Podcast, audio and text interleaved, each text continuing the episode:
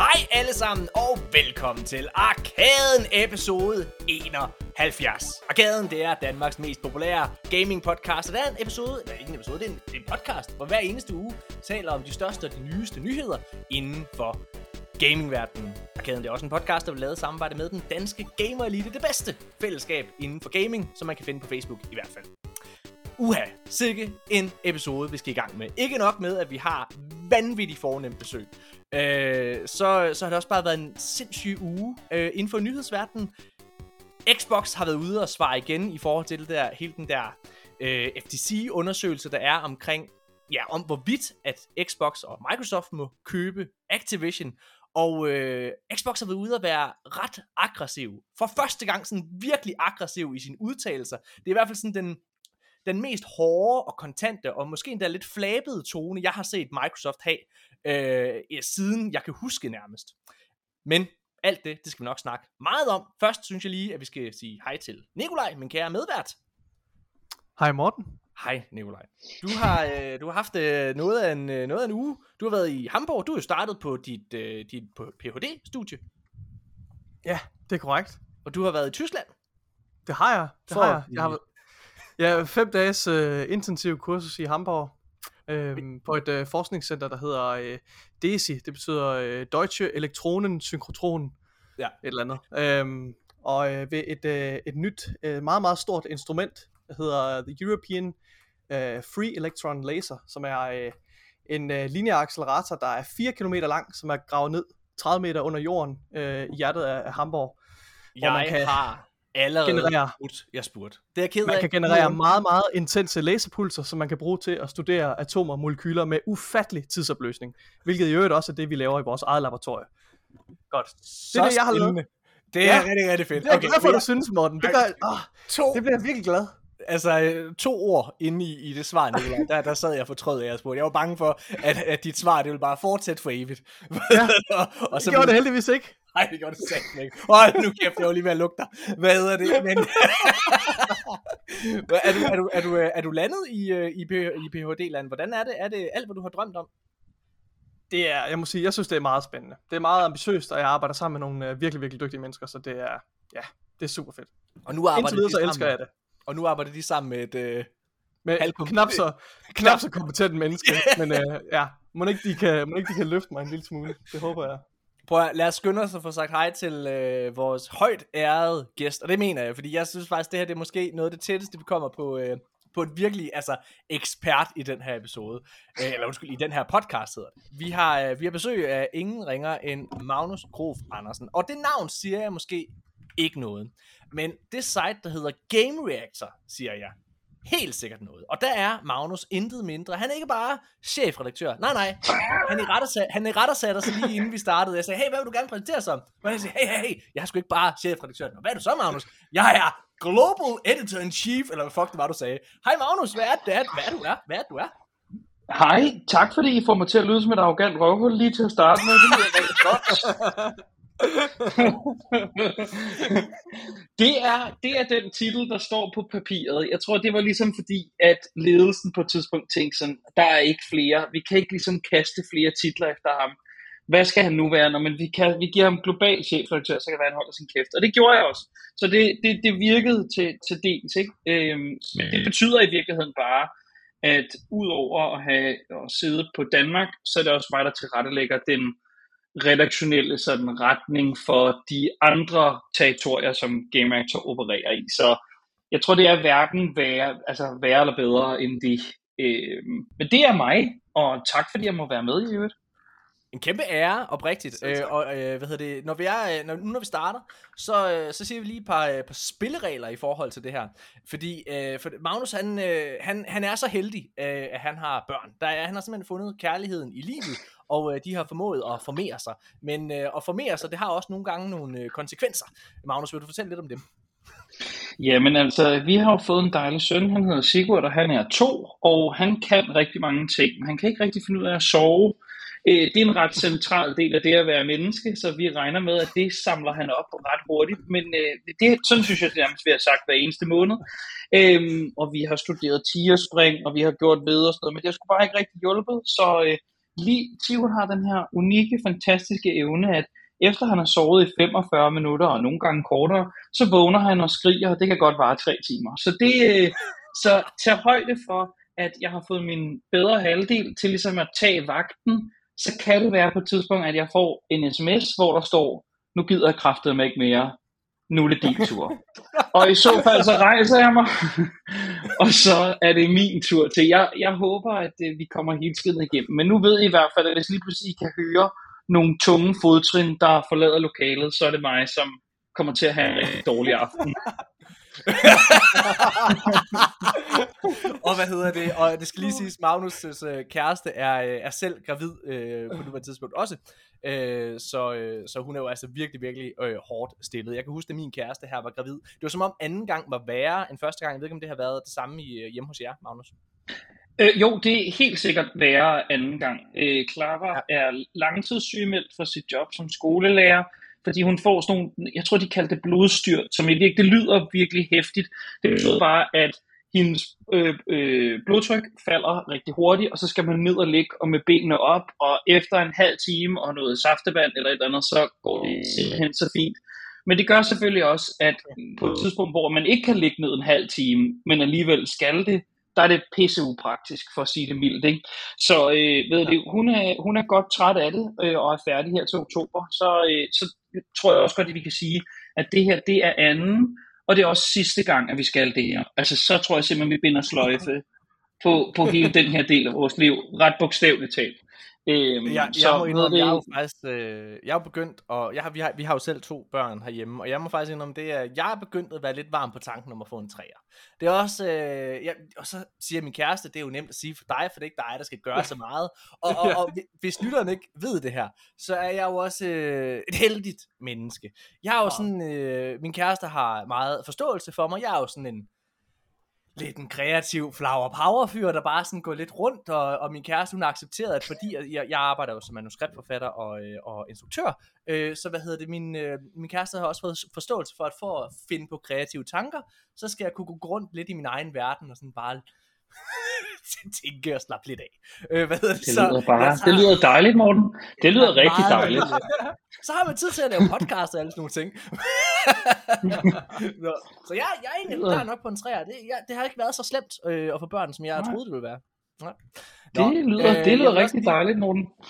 Jeg vil, jeg vil også, øh, jeg vil også bare lige sige sådan, hvad hedder det, hvis man sidder sådan, hey, sådan en uh, game uh, editor in chief der, som er global, hvorfor har det ikke en bedre mikrofon? Prøv at han har siddet og arbejdet på det for inden, så jeg vil også lige undskylde for Magnus lyd, hvad hedder det, lyddel på forhånd, det er super fint.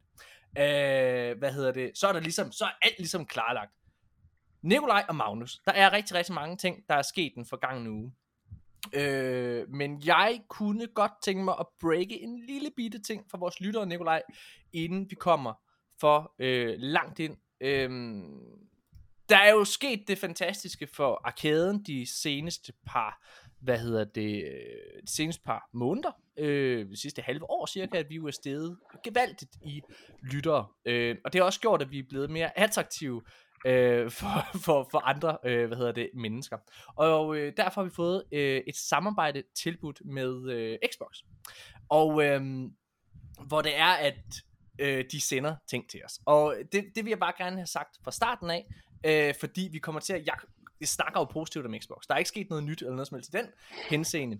Øh, men der er ligesom en lille krølle på den ting. Øh, jeg har gjort meget tydeligt over for Xbox, at jeg kommer ikke til at ændre på mine holdninger. Øh, jeg kommer ikke til at, hvad hedder det, lægge låg på mig selv. Altså, jeg, øh, det ved lytterne, jeg siger jo nogle skøre ting en gang imellem. Øh, og lige efter at Xbox kom med den her, øh, hvad hedder det, det her tilbud til os, så skrev jeg med det samme til PlayStation, ja. om, øh, om øh, de ikke vil lave et lignende samarbejde med os, så det er, at vi ligesom kunne lave noget balance i det. Og det er mm. PlayStation i gang med at undersøge, om det kunne være attraktivt for dem.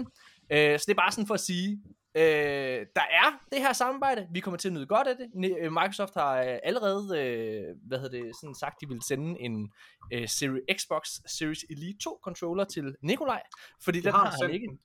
Har de sendt den? Ja, jeg har ikke modtaget den endnu, men, øh, men den er på vej. Ja. ja. Øh, okay, så det, det er jo bare sådan jeg synes, det er vigtigt at understrege, at selvom vi har det her samarbejde, så står det meget tydeligt, og Nikolaj han kan øh, skrive under på det her.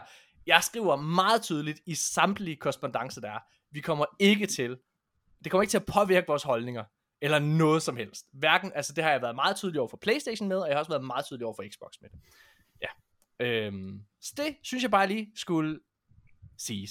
Jeg, jeg er lige meget i lommen på dem begge to i hvert fald, så derfor så er det godt at have mig med, kan man sige. det er en god ting. Det er balance, det, det, skal vi, det skal vi helt sikkert have. Og det var, vi var altså i, i dialog med, med, med Sony øh, omkring på samme tid, som vi også øh, opstartede øh, dialogen med, med Xbox. Ja. Men, men det, at vi nu har et øh, samarbejde på plads med Xbox, det betyder jo så også, at vi kommer til at i, i større grad at anmelde, eller i hvert fald øh, ikke officielt ja. anmelde, det er noget tid siden vi har kørt officielt anmeldelser, men, men at, at tale om, om deres produkter, nu kommer vi, nu når jeg modtager øh, den her Elite Series 2 controller, så vil det være en rigtig god mulighed for, at vi lige kan, øh, kan diskutere den, og Morten, du kan gøre dig nogle tanker om, hvad du synes om den, jeg ved, du er rigtig glad for den, og det vil nok være ret oplagt for os at, yeah. at tale lidt om det i podcasten, så på den måde har det selvfølgelig en indflydelse om, indflydelse på, hvad det er, vi taler om, men som sagt, så håber vi jo på, at vi får et lignende samarbejde med Playstation, og det, ja. det, tror jeg, det tror jeg, at vi gør.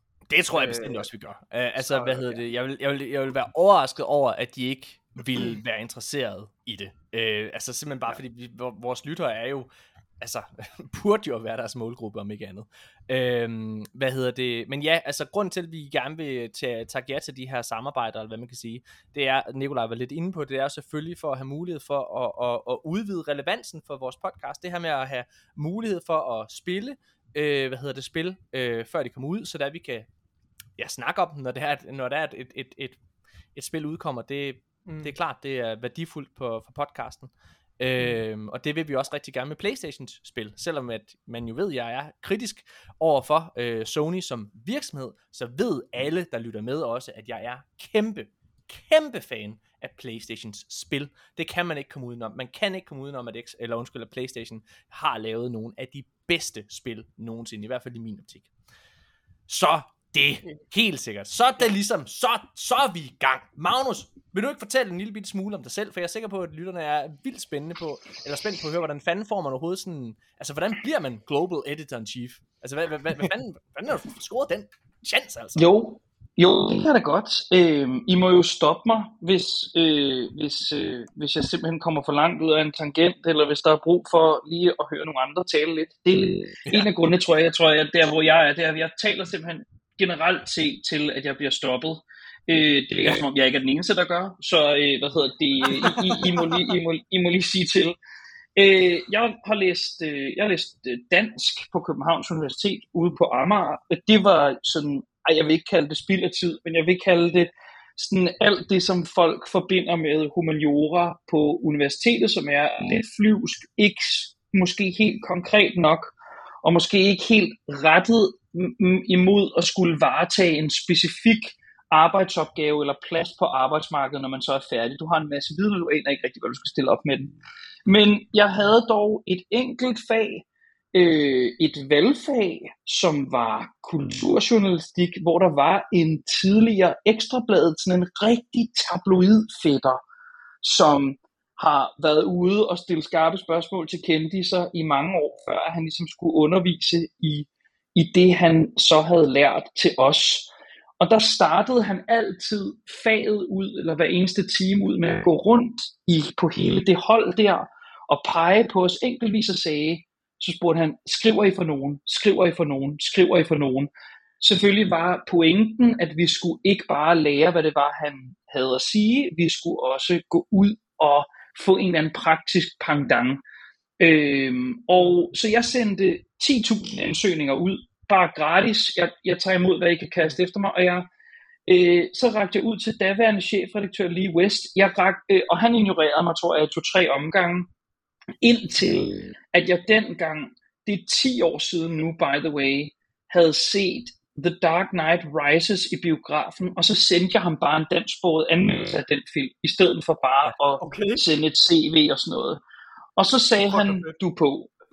Øhm, og, og, og, og så fik jeg det, øhm, og jeg var bare freelance i lang tid. Lang tid gik jeg og gjorde, lavede det ved siden af mine studier. Øhm, og det udviklede sig så til at komme der en deltid og lave livestreams og lave anmeldelser og sådan noget. Og så på et eller andet tidspunkt, så var jeg der helt tilfældigt. Jeg skulle bruge et eller andet på redaktionen ude i Lyngby, og øh, sad over for lige en ekscentrisk, en ekscentrisk mand, også en dygtig redaktør. Øh, og så blev han knaldrød i hovedet over en eller anden mail, han havde læst, og tårnede ned på ledelsens kontor. Og der var de inde i 25 minutter. Og så kom han ud og prikkede mig på skuldrene, og så sagde han, jeg har lige sagt op, de vil nok gerne snakke med dig lige om lidt.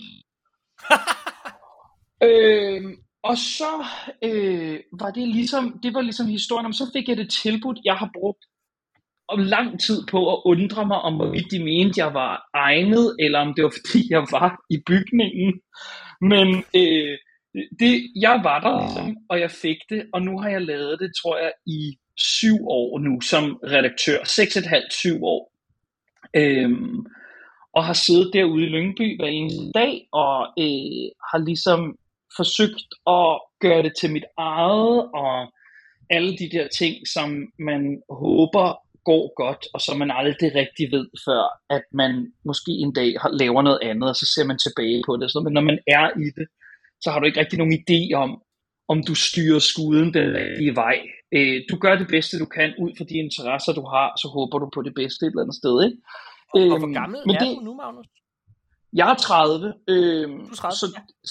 Så det passede egentlig meget godt med. Jeg valgte så, apropos PhD'er, valgte jeg øh, at droppe ud efter min bachelor, øh, fordi jeg fik faktisk tilbudt jobbet i den sommer, hvor jeg blev færdig med min bachelor.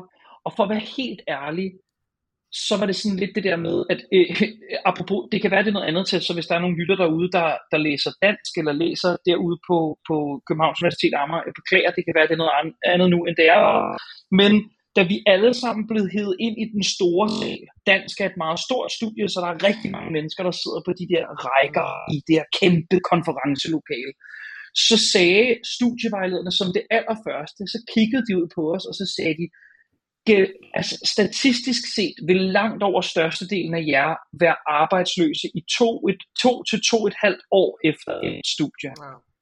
Ja. Og den sad ligesom altid hang over hovedet, og det gør det i øvrigt også på dem, der læser audiologopædi og estimologi.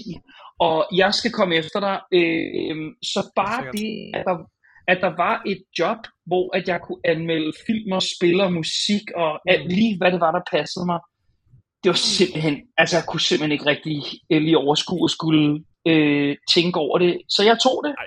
Og har og været glad tage, for det lige siden. Tage de, uh, man skal jo tage de muligheder, som, uh, som livet byder sig. For jeg tror, du, jeg tror, du har truffet helt rigtigt. Jeg, jeg, har, jo, jeg har gjort noget uh, lignende. Jeg læste uh, dramaturgi på, uh, på Aarhus Universitet, uh, og gik der i to år. Øh, hvorefter jeg også droppede ud, fordi at jeg fik et øh, tilbud omkring, øh, hvad hedder det, at blive fastansat som instruktør på det, der hedder Deluca Film, øh, hvor jeg faktisk er ansat igen nu.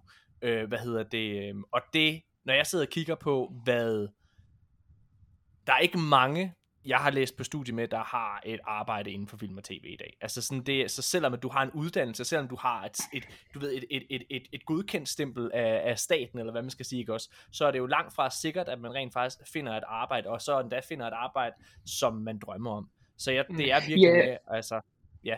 Jeg har super meget respekt for dem, som bliver i den der studentikose svære, øh, og særligt kan man sige, øh, øh, apropos det Nikolaj sagde om øh, der i Hamburg, der, at når det er lidt mere sådan specifikt, øh, det det er, man gerne vil vide, og det det er, man gerne vil undersøge og forske i. Øh, jeg tror for mit vedkommende, i, i den, i den humaniora-mæssige sfære, der var det bare altid så vagt og så tvetydigt, hvad det var, det ligesom skulle ende med at blive til. Og når man ja. spurgte elever derude, studerende derude, når man, hvad vil I? Når man, så var det altid sådan noget med, når man, jeg tror måske gerne, jeg vil arbejde på et forlag.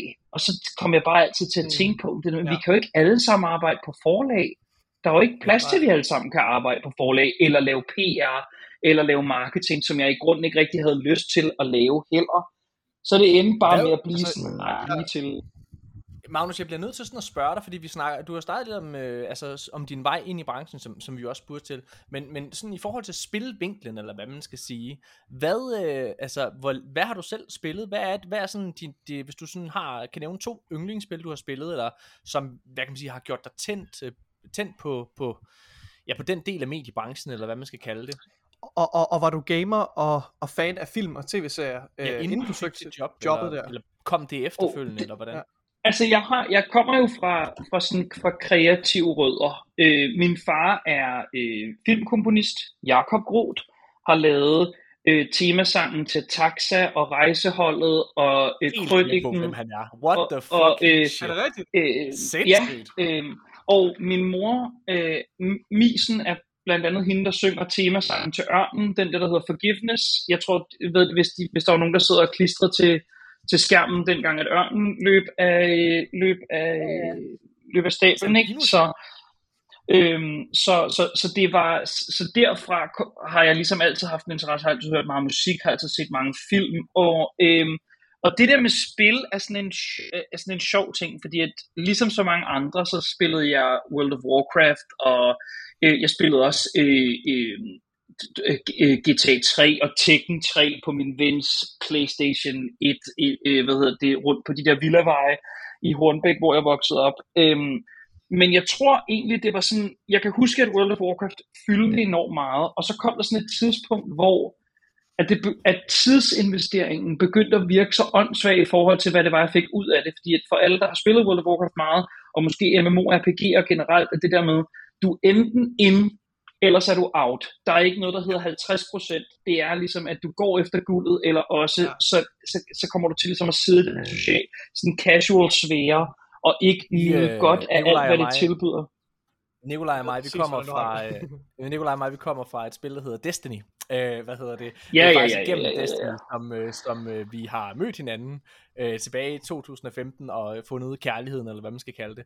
Og, ja. øh, og det, det, det er altså en til en, det du beskriver med World of Warcraft, er det samme i Destiny. Men jeg tror, jeg tror, jeg tror, at Destiny er en fin sammenligning, men det er lidt mere tilgivende end World of Warcraft, ja, tror jeg. helt sikkert. Men, øh, men det, det er helt rigtigt det her med, at man kan i hvert fald, når man er inde i den her sfære, og inde, ja. i, inde i det sociale med spillet, nu World of Warcraft er et godt eksempel, god parallel til Destiny også jo. Når du er inde i den der sociale sfære, der er der, og er totalt in the thick of it, så, øh, så kan det være meget, øh, altså meget engagerende, og så kan man virkelig synes, at det er det fedeste. Men hvis man kommer ud af den der boble der, så kan man lige anskue tingene på en helt anden måde, og så er den der, den der tidsinvestering, der begynder lidt at ja, den, øh, den bliver lidt sværere at forsvare. Jeg kan, huske, øh, jeg kan huske sådan meget specifikt, da jeg mødte en nordmand, som jeg øh, var i sådan en raid guild med. Nu begynder øh, nu kommer terminologien ind over. Øhm, og hvor at vi ligesom havde, øh, vi, havde, vi havde, vi var en af de rigtig gode raiding guilds på vores server, det vil sige, at man mødte op kl. 19, mandag, onsdag, søndag, og brugte to-tre timer på det.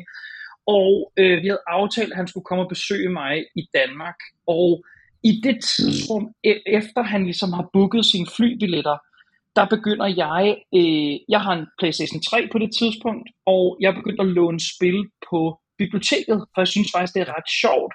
Og, øh, øh, og jeg har sådan en My IGN-profil. Dengang var det sådan en, for faktisk et ret øh, berømt mødested, hvor man skrev blogs, og hvor at man virkelig interagerede omkring sådan en, en spil, årlig spilkalender. Øh, og da han kom og besøgte mig og havde den her sådan meget specifikke indtryk af, at vi skulle rate, og vi skulle virkelig, altså vi skulle spille World of Warcraft hele dagen, ja. så havde jeg for første gang sat Mass Effect 2, som jeg havde fået på biblioteket, Mass Effect 2 mm. i. Jeg havde ikke spillet Mass Effect 1 dengang.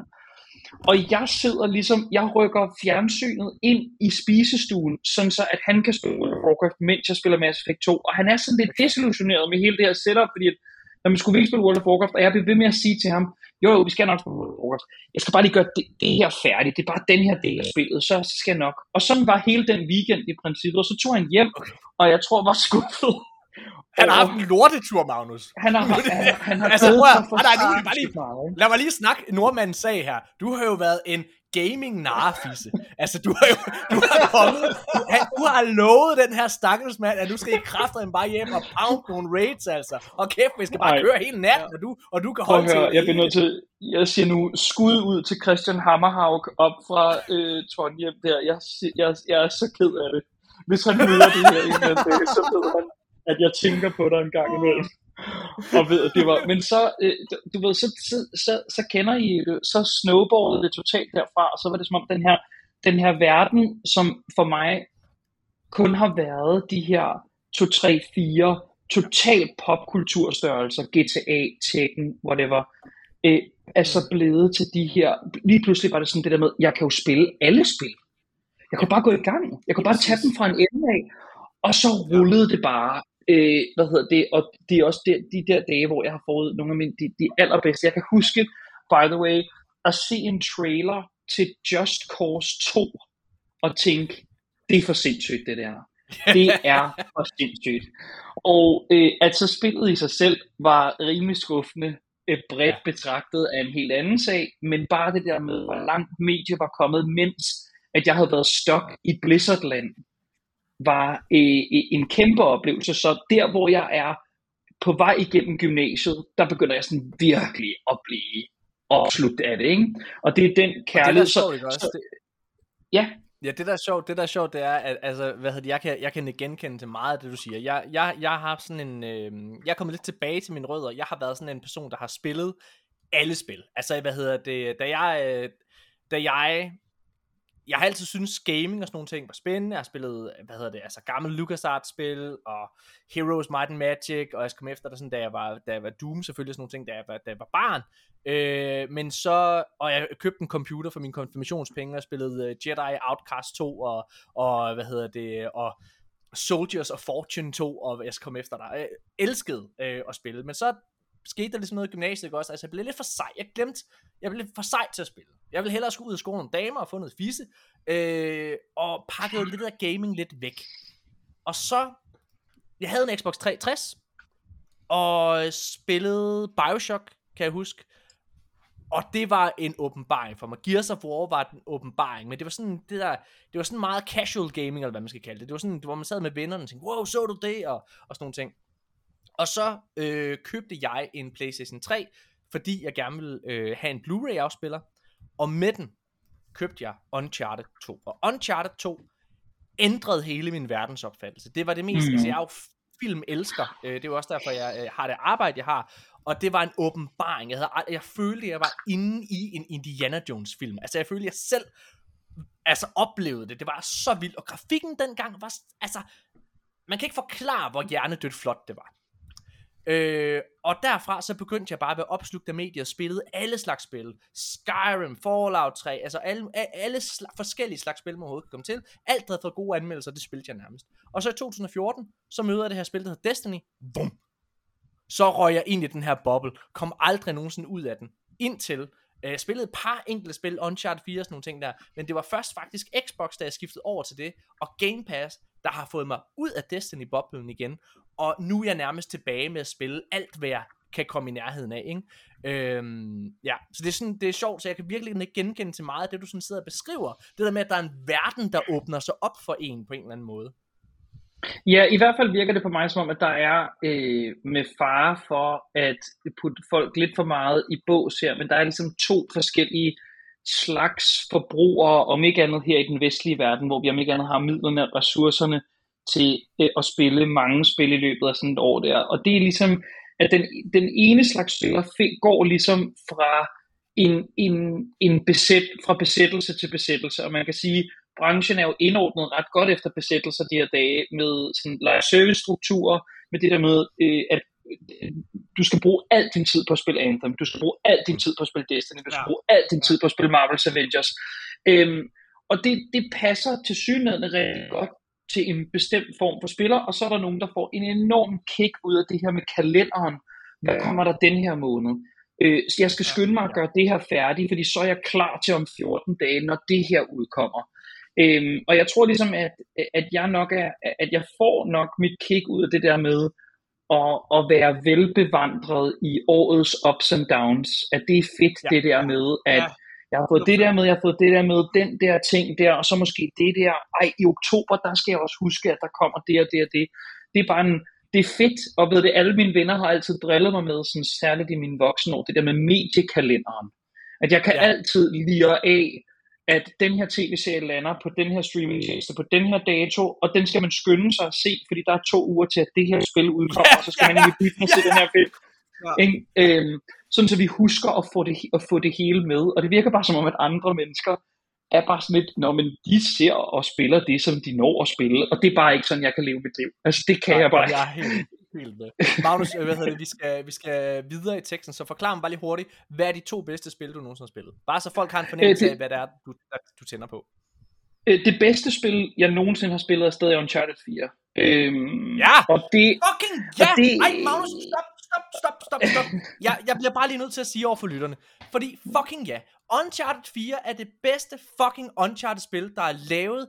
Der var, ja, ja. den fik alt for meget hate, dengang den kom. Det, det var sådan, der var mange, øh, alle 16 nærmest i kø for at sige, at den ikke levede op til det andet. Men det var lige præcis fordi, at Uncharted 4 vender op og ned på konventionerne. Den gør ikke det, man forventer, og jeg elskede det. Samtidig med, at det er det flotteste Uncharted-spil, der var. Den havde fornyet gameplay, den havde de mest interessante karakterer. Der var mere historie i Uncharted 4, end der er i hele Uncharted 1, 2 og 3 til sammen. Magnus, ja, og jeg tror, også, at det, jeg tror også bare, det har noget at gøre med, at, øh, øh, at der er den her sådan, øh, tendens til ligesom at, at hate på et spil som Uncharted 4, fordi at øh, så bruger man som målstok for, når man synes du bare alle film, eller alle spil skal være øh, film med påklistrede mekanikker. Og jeg tror, jeg øh, beskrev det dengang i anmeldelsen af det, hvor jeg sagde, øh, jeg synes ikke, at alle spil skal være ligesom Uncharted 4, men jeg er rigtig glad for, at Uncharted 4 tør at være sig selv. Øhm, og det er ligesom bare det der med at, at, at, at, at åne, hvad det er, man kan med i, i den sådan genremæssige kombi, man har. Og måske lade andre gøre det der med øh, RPG-systemer og hvad hedder det, øh, udfordre sådan missionsmæssig variation. Det der med, kan vi lave den bedste rollercoaster, vi overhovedet kan. Og der synes jeg, at det først, jeg elsker også 1, 2 og 3, særligt 2 og 3, Ja. Men det synes først i firerne er der, hvor det, sådan, det hele klikker på én gang, kan man mærke det. Ikke? Ja. Øh, og så synes jeg i øvrigt, tror jeg, ja. øh, apropos spil, som har fået hate efterfølgende, jeg tror, og det skifter en gang imellem, fordi Uncharted 4 er altid sikkert, og så tror jeg måske med fare for at tage spil, som er nye, men jeg synes generelt, de har en tendens til at blive bedre hele tiden som teknologi, og øh, jeg tror, jeg synes, at Red Dead 2 er det bedste, mit det andet bedste spil, jeg har spillet, ja. tror jeg. 100%. Med mindre, at jeg ligesom husker forkert, fordi Rockstars titler har altid fyldt meget for mig, og der er også ting ved Red Dead, som jeg ikke kan lide, men jeg tror, det sad hos mig i længst tid, efter jeg var færdig med det. Giver det mening? Ja, det er et mesterværk. Jeg, ja, der, der er en scene i Uncharted 4, øh, som jeg virkelig synes øh, illustrerer min pointe med, at der er meget historie i det spil kontra de andre. Øh, 1, 2 og 3, som jeg også elsker, ligesom dig, Magnus, 1, 2 og 3 er meget øh, generic, eller man sige. De har sådan en, øh, en, en uh, over-the-top skurk, og så slutter den på, ligesom alle Indiana Jones film, uh, med et overnaturligt klimaks, ikke? Men hvad kan man sige, det, det personlige drama for Nathan Drake uh, er meget, meget overfladisk. Og der er en scene midt i uh, Uncharted 4. Uh, han er taget på eventyr, selvom han har lovet hans kone ikke at gøre det. Mm. Og uh, hvad hedder det, hans kone finder ham så. Og der har de et, øh, et skænderi, man sidder og kører i den her, øh, hvad hedder det, Jeep, og, øh, og så, ligesom i alle spil, så, hvad hedder det, så, så har de sådan, der er sådan en, en cinematic, hvor de sidder og har et skænderi, og så siger de, åh, vi snakker om det senere. Og det er sådan, og så i alle spil, som ikke er Uncharted 4, så vil den konklusionen på det skænderi vil først komme til sidst i epilogen af, af, af hvad hedder det, af, af tredje akt øh, på spillet. Mm. Men det de gør der, det er, at de sidder, så tvinger den en til at sidde og køre i den her Jeep, i ja, fucking i dårlig stemning. I fucking ja. dårlig stemning, hvor man kan mærke ja, den akavede stemning, der er efter et rigtigt skænderi. Og så ja. kører man noget tid, og så cutter den til en ny cinematic, hvor der er, nej, ved du hvad, vi snakker fandme om det nu. Og så bliver den forløst, og så kører man videre. Og det er den måde, man laver fucking karakterudvikling. Det er et mesterværk, og det er også derfor, jeg ikke ja. er så bekymret for, øh, hvad hedder det, øh, eller undskyld, det er derfor, jeg har stor tiltro til Neil Druckmann, var det jeg prøvede at sige, fordi det er ham, der går ind og, og skriver det spil. Ja, altså, hvad hedder det, ja, altså, jeg har det, jeg har det på samme måde, øh, fuldstændig på samme måde, øhm, og jeg vil også sige, jeg synes, en af de skønneste ting, jeg, jeg havde, øh, jeg var meget bange for at spille den der Legacy of Thieves Collection tidligere på året, for jeg, jeg har øh, generelt set, øh, måske med Naughty Dog-spil, men jeg tror måske med særligt sådan meget narrativt drevne spil generelt, at dem giver jeg én gang, spiller dem aldrig igen, fordi ja. at det er mest brutalt, og det, det sætter sig mest hos dig første gang, du får fortalt en historie, og anden gang er som oftest, fordi du gerne vil vise dem til nogle andre, eller du gerne vil jagte det high første gang, og det er altid en skuffelse. Men jeg tænkte alligevel, at jeg vil give Uncharted øh, et skud til, og øh, der øh, sad det bare hos mig, det der med, at øh, Rafe er jo ikke øh, firens skurk. Ikke rigtigt.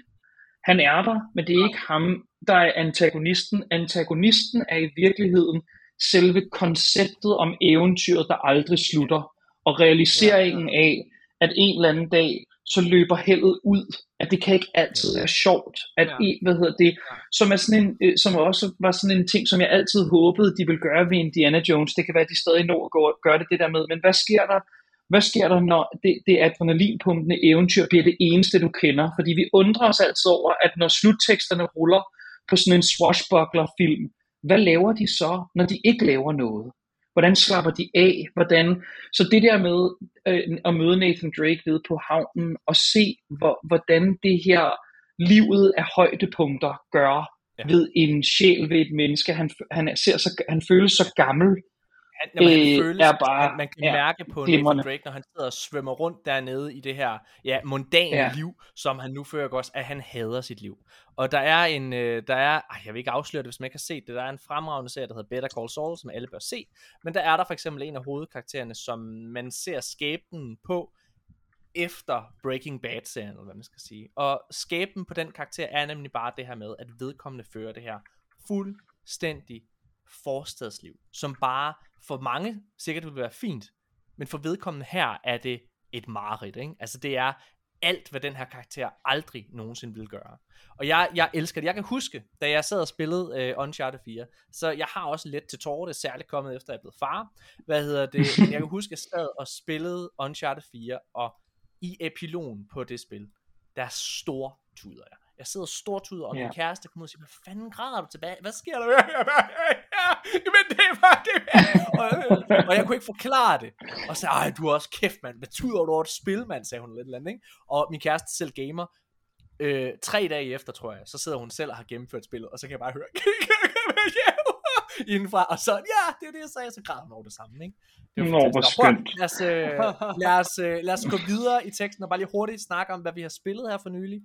Nikolaj, jeg kaster bolden over til dig. Hvad, har du overhovedet haft tid til at spille, eller har du bare været fanget i øh, øh, Hamburg?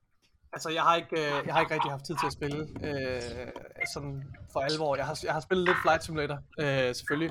Ja, øh, man skal have sine, sine prioriteter i orden. Men ellers og det man, ikke kan se, det man ikke kan se, øh, hvad hedder det, når man, øh, man, når man lytter til det her, det er jo, at, at Nikolaj, han har øh, flyttet sit setup øh, ud i stuen. Han sidder lige nu, når vi optager, der sidder han tydeligvis i stuen og, øh, og han har, altså når man sidder og kigger på ham, så kan man se webcamet, det er sådan sat opfra, fordi han sidder ved hans nye, dyre PC setup, som han har brugt en formue på. Jeg har lige hørt, hvor mange penge han har brugt på hans computer. Jeg var ved at tabe underkæben, fordi han er et idiot. Hvad hedder det? Ej, lad høre, Nikolaj, hvor mange penge har du brugt? Hvor mange penge har du brugt, Nikolaj? Nej, det skal nej, det jeg ikke Åh, oh, hvor mange? Du skal lige... Ej, et tror... ballpark figure, Nikolaj. Et ballpark figure. Hvis du ikke siger det, så siger jeg det, Nikolaj. Jeg har brugt under 20.000. Okay, det, det, det, brugt... det, synes jeg... Men over 7. Ja, det kan noget. Nej, jeg, jeg, har givet, jeg har givet 17.000, og det er virkelig billigt. Okay? Det er virkelig billigt. Mm. Ej. Det er for at spille Microsoft Flight Simulator, mine damer her. Ja, og det er primært for at spille Microsoft Flight Simulator, men det er jo lige gået op for mig, når jeg får min, uh, min nye Series 2 uh, controller, så kan jeg jo uh, altså, spille alle Xbox-spillene på PC bare med tre gange så mange frames per second. Det er jo go. Alle pengene værd. Ej, men så er der også uh, Playstation-titler, Uh, nu er Spider-Man også lige udkommet på, ja. uh, på Playstation, og uh, det ved jeg ikke, om jeg skal spille, men, men sådan noget som Ghost of Tsushima for eksempel, har jeg længe rigtig gerne vil, uh, vil søge tænderne i, og det kan jeg jo nu. Ja. Um, så, det er faktisk så det er fedt, men... en lille bemærkning i forhold til Spider-Man, der kom på PC. Jeg har ikke taget nyheden med, øh, fordi den er kommet efter, at jeg havde lavet manus, men jeg kan lige fortælle, at Spider-Man øh, er Sonys øh, bedste, anden bedste øh, launch på, øh, på øh, øh, på, ja, på en PlayStation titel på PC øh, nogensinde. Øh, den første, den der ligger på førstepladsen, er stadigvæk God of War. Men øh, det er jo, altså, jeg tror, ham, der har siddet og trumfet igennem over for Jim Ryan, for det er ikke Jim Ryans idé det her. Ham, der har trumfet igennem over for Jim Ryan, at de skal have deres spil på PC, han må, have, han, han må virkelig have bragging rights over. Han må være sådan, wow, hvilken idé du har fået dig, mand. Ja. ja. Okay. Altså det er jo det, det er godt, øh, ved det bedre set end aldrig. Det er jo rart, det er rart for, for de mennesker, som har kaldt på det her i overvis. Det er ærgerligt, tror jeg, at det første, de skulle starte med, det var Days Gone. Men hvad hedder det, det, det heldigvis, så, øh, så kommer de nu. Ikke? Nu håber vi så også, at øh, apropos Uncharted, at det var vist meningen, at den der Legacy of Thieves Collection skulle være udkommet i januar sammen med PS5-versionen. Nu er det altså august, så hvad hedder det, forhåbentlig så er det en året er omme. Og uh, The Last of Us Part 1, det skulle også meningen, det skulle udkomme begge to, men uh, der er ikke nogen release date inside for den på PC, så jeg ved ikke lige, det kan være, det er svært lige at... Øh, jeg, jeg er faktisk øh, en lille smule... Jeg er spændt på pladsen. Jeg vil ikke sige, at jeg er nervøs, men det er jeg. Jeg er nervøs for Playstation. Men, men øh, hvad hedder det? Jeg er ret spændt på, på deres øh, næste par år, fordi øh, det skal ikke være nogen hemmelighed, at det her år for Xbox har været meget stille. Øh, altså, der har jo ikke været nogen udgivelser. De to store udgivelser, de skulle have haft, Redfall og Starfield, de er begge to udskudt til første halvdel af 2023. Så der er jo ikke rigtig kommet noget, og alligevel så kommer der sådan nogle små ting som Tunic, som jeg synes er det bedste spil, jeg har spillet i år, og ja, jeg har spillet Elden Ring, hvad hedder det, og øh, så kommer, øh, hvad hedder det, High on Life fra Rick and Morty-skaberen øh, her senere og sådan nogle ting, og Grounded kommer i sin full scale release. Men det er jo små titler.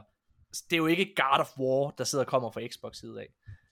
Men jeg er spændt på de kommende år for PlayStation, fordi ja, lige nu der står Spider-Man 2 til at komme i 2023. Hvis vi kigger på historikken, så bliver det her spil udskudt til 2024. Lige nu er det rygtet, at det skal komme i efteråret 2023. Alle spil, alle spil er blevet udskudt. Det kommer den her også til at være. Det, det siger jeg bare. Og der er ikke nogen release date på, hvad hedder det, øh, på, øhm, på Wolverine-spillet, også lavet af Insomniac.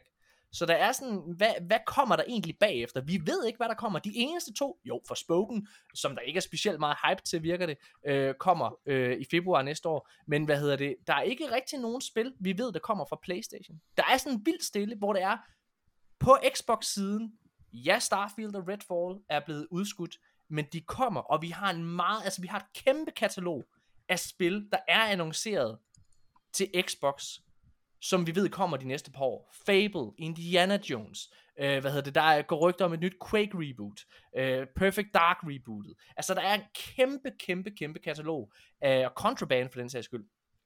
Kæmpe katalog af spil, som vi ved kommer, men vi ved ingenting om, hvad der sker over på Playstation-siden. Øh, og de plejer altså trods alt at annoncere spillene et par år i forvejen. Øh, hvor The Last of Us Part 1 er lidt en outlier, fordi det ikke er et rigtigt nyt spil, hvad man skal sige, ikke også? Nå, men det er en, mm. det, det, jeg ved ikke, om I deler den nervøsitet sådan fra Playstation. Vil du, Nikolaj? Deler du den? Øh, nej, jeg, jeg, øh, jeg, tror, jeg tror ikke, at jeg er nervøs øh, i den forstand endnu, fordi der er ikke rigtig nogen tegn på, jeg er nervøs for hele spilbranchen i det hele taget, fordi Øhm, det viser sig, at nogle af de modeller, både forretningsmæssige modeller, men også som måden at designe spil på, øhm, bevæger sig konsekvent i en retning for alle studier, som er enormt lukrativ for dem, der udgiver spillerne, spillene, men ikke nødvendigvis noget, der stemmer godt overens med, hvad vi vil øh, forvente at være en klassisk god spiloplevelse. Så Øhm, jo, Sony er, er, er vågnet og vil rigtig gerne efter det her live service guld det er helt sikkert, og det, det er meget tydeligt, når man hører på Ryan og, og øh, øh CFO'en også, Hiroki Totoki, når han taler om det, at, øh, at de, det er klart, det er den våde drøm. Men jeg vil sige lige nu mål på de studier, som de har, og som vi ved kan levere, fordi historisk set, så har de leveret, ja. øhm, så er det en, en fordelagtig position at have, at Sucker Punch arbejder på et nyt Ghost of Tsushima, mm Øh, du har Naughty Dog, som ud over det her Last of Us multiplayer-spil, det siger ikke mig synderligt meget, men det er ikke det eneste projekt, jeg har i støbeskeen. Du har så nogle studier som er, øh, Housemark, som øh, har fået flere ressourcer og tydeligt kan realisere det her på en måde, der stemmer overens med en, en, en model, som giver mening for dem. Jeg synes, at Returnal er et glimrende eksempel på det. Så der er masser af ting at glæde sig til. Man kan sige, fordelen ved at eje en Xbox Series konsol de her dage, det er det der med, som jeg synes, at de fortjener ros for, som er det der med, lad os droppe det der he- fucking hemmelighedskrammeri. Fortæl os nu bare, hvad det er. Ja. Vis os nu bare, hvad det er, så kan vi jo hele tiden gå og spekulere om, hvad det ellers er. Men bare det der med at have en klar idé om, hvordan det kommer til at se ud de næste 6 måneder, de næste 12 måneder, det er bare et mega fedt sted at være som forbruger. Og jeg, vil, jeg tror, der er masser af grund til at være glad som PlayStation 5 ejer de næste 12 måneder. Det kunne bare være rart, hvis de bare sagde, ja. øh, hvad det, jeg er stadig fan af det her med, når man selv, hvis I bare har en teaser trailer, ja. så bare kom med den. Lad os nu bare få det af vejen, så vi ved, at Elder Scrolls 6 kommer efter Starfield. Det, ja. Jeg, jeg, jeg hæfter mig ved. Det, det, det er samme kritik, vi har, vi har kommet med i, i ja. podcasten også flere gange. Altså det her med, at, at, at det er meget, virker meget kortsigtet så, så, for, som forbruger, både på Playstation og Xbox siden vil jeg sige, der er der en del tvivl om, at det har du og jeg også mærket, Morten. Øh, altså, eller ikke i tvivl om, at spillene kommer, men, men der er bare lidt mere usikkerhed omkring det, hvad det er, øh, de egentlig kan tilbyde. Ja. Og, og vi, vi står her, altså to år efter udgivelsen af de nye konsoller, hvor det stadigvæk ikke helt føles som om vi er inde i en ny konsolgeneration. Nej, det er fordi rigtigt. vi ikke har set de der spil, og det synes jeg er bare, altså, det synes jeg er helt utroligt. At, jeg, jeg synes, så lang tid. Hvis man kigger på, øh, på, øh, på Playstation, så er der jo kun et studie, der har vist, at de kan producere spil på mindre end 5 år, og det er Insomniac. Insomniac har været en af de mm. bedste og mest produktive studier over i Playstation. Altså, Ratchet Clank udkom, hvad hedder det, et halvt år efter, at Miles Morales DLC'en, eller hvad man skal kalde det, øh, ja. udkom, ikke også? Altså, de er fucking produktive. Øhm, men alle andre studier, Sucker Punch, øh, fra Infamous Second Son, som udkom i 2015, øh, undskyld, 2014, til øh, 2020 må det være, eller 21, øh, tror jeg faktisk det er, der går der jo 5-6 år, altså imellem øh, Ghost of Tsushima og øh, Sucker Punch. Det samme med Naughty Dog, de bruger også i gennemsnit 3-4 år på et spil, øh, og nu ja. sidder de og bruger alle deres ressourcer, fordi Naughty Dog gør lidt ligesom Take-Two, vir- undskyld, ligesom Rockstar virker det som, de putter alt deres, øh, altså, øh, hvad hedder det, deres gode personale, eller hvad man skal sige, på de der high øh, profile øh, øh, produkter. Så det virker som om, at lige nu der sidder øh, Naughty Dog og arbejder på det her øh, Factions-spil på højtryk. Det er jo et andet... I, i, I hvert fald så tror jeg, at de har flere hold i præproduktion, ja. og så har de et projekt i, eller halvandet projekt i fuld produktion. Øhm, og hvor Insomniacs fordel er, at de jo har sådan noget små 400-500 ansatte. De har altid været store, og de før har de kunne betale regningerne ved at, at, at, at have fingrene i nogle lidt forskellige, så lige pludselig så laver de, ah, hvad fanden er det, hedder det, Fuse eller sådan noget, et eller andet, ja. et third person action spil, så lige pludselig så er de Sunset Overdrive, men de laver også et nyt Ratchet Clank, og det er sådan, man har kunnet varetage alle de her forskellige separate hold, Øhm, men derfor er, er jeg fuldstændig enig med dig. Det var et stil, at de fik dem dengang, ja. og det var nok heldigt, at de ikke fik dem alt for mange år efter Spider-Man, fordi så havde det nok været en, en lidt anderledes handel. Øhm, så, så det er jo, Sony er jo historien om studier, der sidder og spinder deres hjul i mange år gangen, ofte med et godt produkt, der kommer ud af det, øhm, men også sådan et studie som Bend for eksempel, kan man jo undre sig det der med, hvorfor jo, jeg synes heller ikke Days Gone var noget øh, mesterværk, men hvorfor give dem ikke give dem der grønt lys til Days Gone 2? Det er en kortere produktionscyklus. I ved i brede træk, hvad det er, I gerne vil levere med det, og jeg er sikker på, at Days Gone 2 ville have været meget bedre end Days Gone, og så havde vi måske fået det inden for et lille års tid. Det, Men det, øh, du er helt ret, Magnus, og det er vigtigt også at understrege, altså det første Uncharted-spil, for eksempel, er jo heller ikke fantastisk. Det er okay, det er fint. Nej, Det er fint. Ja, ja, det er helt det er okay. Først, ja, ja. Det er først, når de sidder og mm. laver toeren og treeren, at de virkelig begynder, ah, okay, det er det her franchisen skal være. Sådan er ja. det også, øh, altså Assassin's Creed er et andet glimrende eksempel, også, som først realiserer sig ja. ud altså i, i de efterfølgende spil, øh, og hvad hedder det, og der, der, der er jeg enig med dig, det er ærgerligt, at de ikke fik lov til at blive i den verden med Bent, men der, mm. øh, ja, ja, ja, ja, lad os lige høre, hvad har, har du spillet øh, et rigtig godt spil her det sidste halve år? Hvad er det sidste gode spil, du har spillet? Øh, åh mand, jeg synes faktisk ikke, jeg har at jeg havde wowet så meget det sidste sådan, halve år. Jeg kan fortælle, at jeg for en uge siden gik i gang med mit første From Software spil nogensinde. Fordi det er, det er Elden Ring. Ja. Øh, mm. øh, fordi jeg kan faktisk ikke rigtig, og det er apropos hot takes, øh, jeg kan ikke rigtig så godt lide den måde From Software laver spil på generelt. Jeg synes, mm. at øh, jeg kan sætte pris på det. Det kan man jo. Jeg kan, jeg kan se det. Jeg, jeg kan se, hvad det er, de laver, og hvad hedder det, jeg kan forstå øh, hele kærlighedsforholdet med det, men jeg er nok en af dem, der vil blive rigtig glad for en easy mode, sådan så at jeg kunne få min, min tilgangsvinkel, min tilfaldsvinkel på en lidt mere, hvad hedder det sådan, øh, øh, beskyttende måde, sådan, så jeg kunne lære at sætte pris på det her på en, en, en, en, en, en mere sådan, på en rolig måde, fordi det der med, jeg har jeg startede Demon Souls Remake på PS5, jeg har startet Dark Souls 3 et par gange, og jeg har også startet Bloodborne, men det er bare, det har taget mig et par timer, så har jeg sådan, det her, det har jeg simpelthen ikke, jeg har ikke tid, jeg har ikke, op, jeg har ikke, så nu har jeg, nu har jeg startet Elden Ring, og øh, kan, ligesom før, jeg kan godt se det, øh, og den, den her open world virker som om, at den er langt mere intuitiv og dynamisk sat sammen, end i hvert fald den der Ubisoft-model, som vi alle sammen er blevet trætte af alle de spørgsmålstegn, der er fremme med det der sådan helt monotone rutine, vi går i gang med. Det har Elden Ring af. Kudos for det. Øhm, jeg sætter pris på det, og jeg kan rigtig godt lide det. Der er stadigvæk nogle ting, der generer mig for sindssygt meget. Jeg synes simpelthen, at de designer de værste brugerflader i verden. Altså ja. det der med, at jeg skal ind i min startmenu for at sidde og lave sådan nogle hotkeys med den her øh, den, den her ting, som jeg kun helt tilfældigt har samlet op, men som spiller en kritisk rolle om 25 timer, hvor jeg skal læse tooltippet med den her ridder, som har bla bla bla bla bla, og ved det, øh, alle de her tal, dexterity, endurance og sådan noget, det er det værste fra JRPG-genren, som på en eller anden måde er blevet rullet ind på en sådan måde, sådan så folk er villige til at acceptere det nu. Øh, og så synes jeg måske vigtigst af alt, jeg kan ikke forstå, at folk mener, at From Software fortæller gode historier. Det kan jeg simpelthen ikke sætte mig ind i, fordi for mig er det bare et væld af propriumer af navne, stednavne, personnavne, som jeg ikke har noget forhold til. Så bare den der åbningen på Elden Ring var sådan noget med, Marika the Untouched sagde til Godric the Fearless, at i The Valley of Tears, der var the, the Great Sword of Destiny, og har det bare sådan, jeg har ingen idé om, hvad det er, I taler om, og jeg har intet forhold til det her.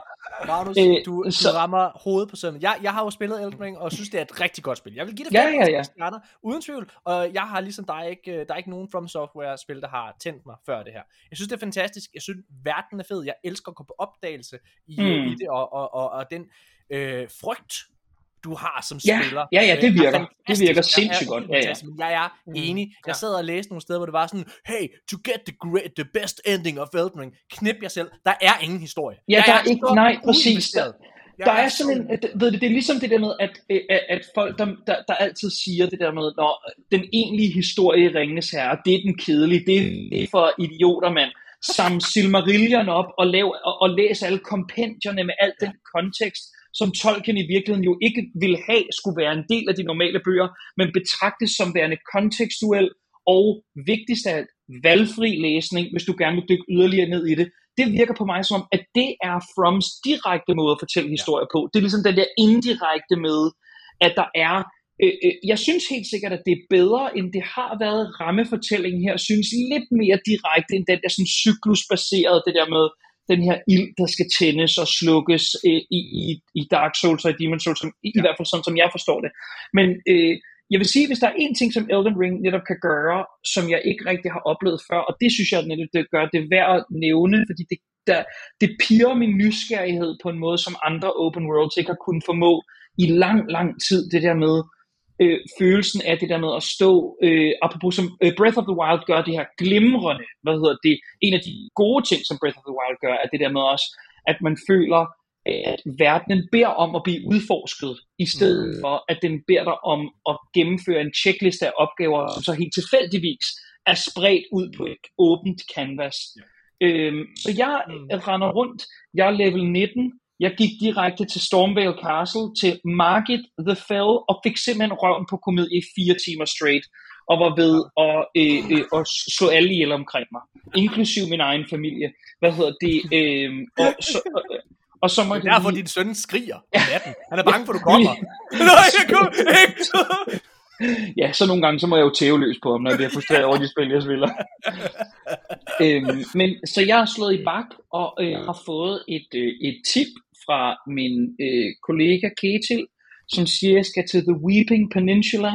Så der er jeg på vej hen nu, for lige, tror jeg, at, at, at få fat i lidt souls, og lige blive lidt... Øh, men jeg kan sige, jeg fik så at vide bagefter, at det, er, det er sådan en taberboss, som alle kan slå, men jeg slog øh, øh, øh, Tibia Mariner, som er en sådan en en fyr, en sådan spektral fyr i en øh, sådan en spøgelseskano.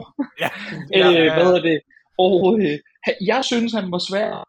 Øh, har fået at vide siden hen, at han er let, men for mig var det en kæmpe oplevelse at, at, at tæve ham. Så jeg har mærket det der, som From Software for øh, fans elsker det der med, jeg har arbejdet og arbejdet, og endelig føle sejren så sød, fordi jeg har givet mig selv virkelig meget til det her.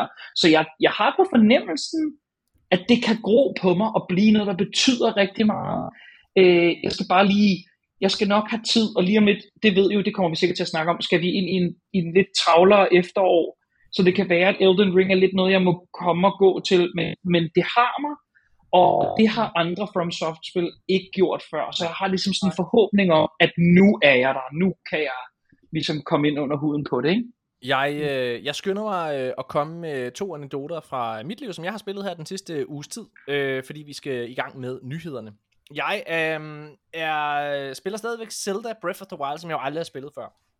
Og jeg kommer nok med en lidt kontroversiel holdning. Jeg synes, det er et fint spil.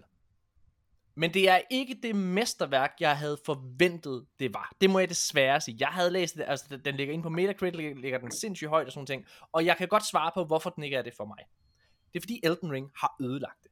Elden Ring, skaberne fra det From Software, har været ude at sige, at de var inspireret af øh, blandt andet Breath of the Wild, og det kan man tydeligvis mærke.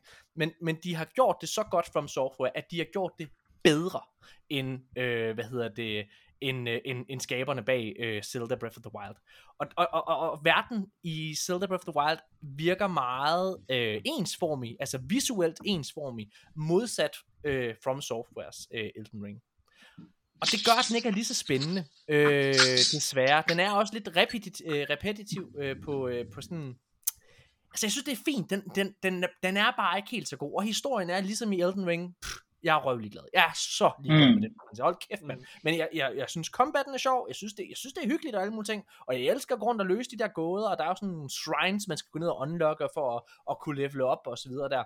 Øh, og de gåder, synes jeg er sjove at løse. Men, men men det er ikke det mesterværk, som jeg nok havde forventet. Og det er bare også lige sådan så, øh, for, øh, bare lige for fuld transparens her. Jeg synes Breath of the Wild er et rigtig godt spil, øh, og har, det har altid generet mig, at folk kalder det et af de bedste spil, jeg nogensinde har lavet. Fordi der er nogle ret helt basale ting, som bare sådan noget med sidemissioner og missionsstruktur, hvor at det simpelthen er øh, subpar. Øh, der er nogle ting, jeg tror bare det er det der med, der er nogle ting Breath of the Wild gør bedre, og det var forfriskende, da det kom, men vi må ej forglemme, at der er nogle ting med Breath of the Wild, der bare er irriterende. Og i øvrigt, hvis der er nogen derude, der lytter, som siger, at hvad hedder det, at et våbensystem, hvor alle ens våben går i stykker hele tiden, inspirerer til variation, Nej. så ved I ikke, hvad ordet variation betyder. Det er rigidt, at jeg, ja. det, er, det er det modsatte af variation, at jeg ikke kan få lov til at vælge, hvad for nogle våben jeg gerne vil bruge. Det er rigidt.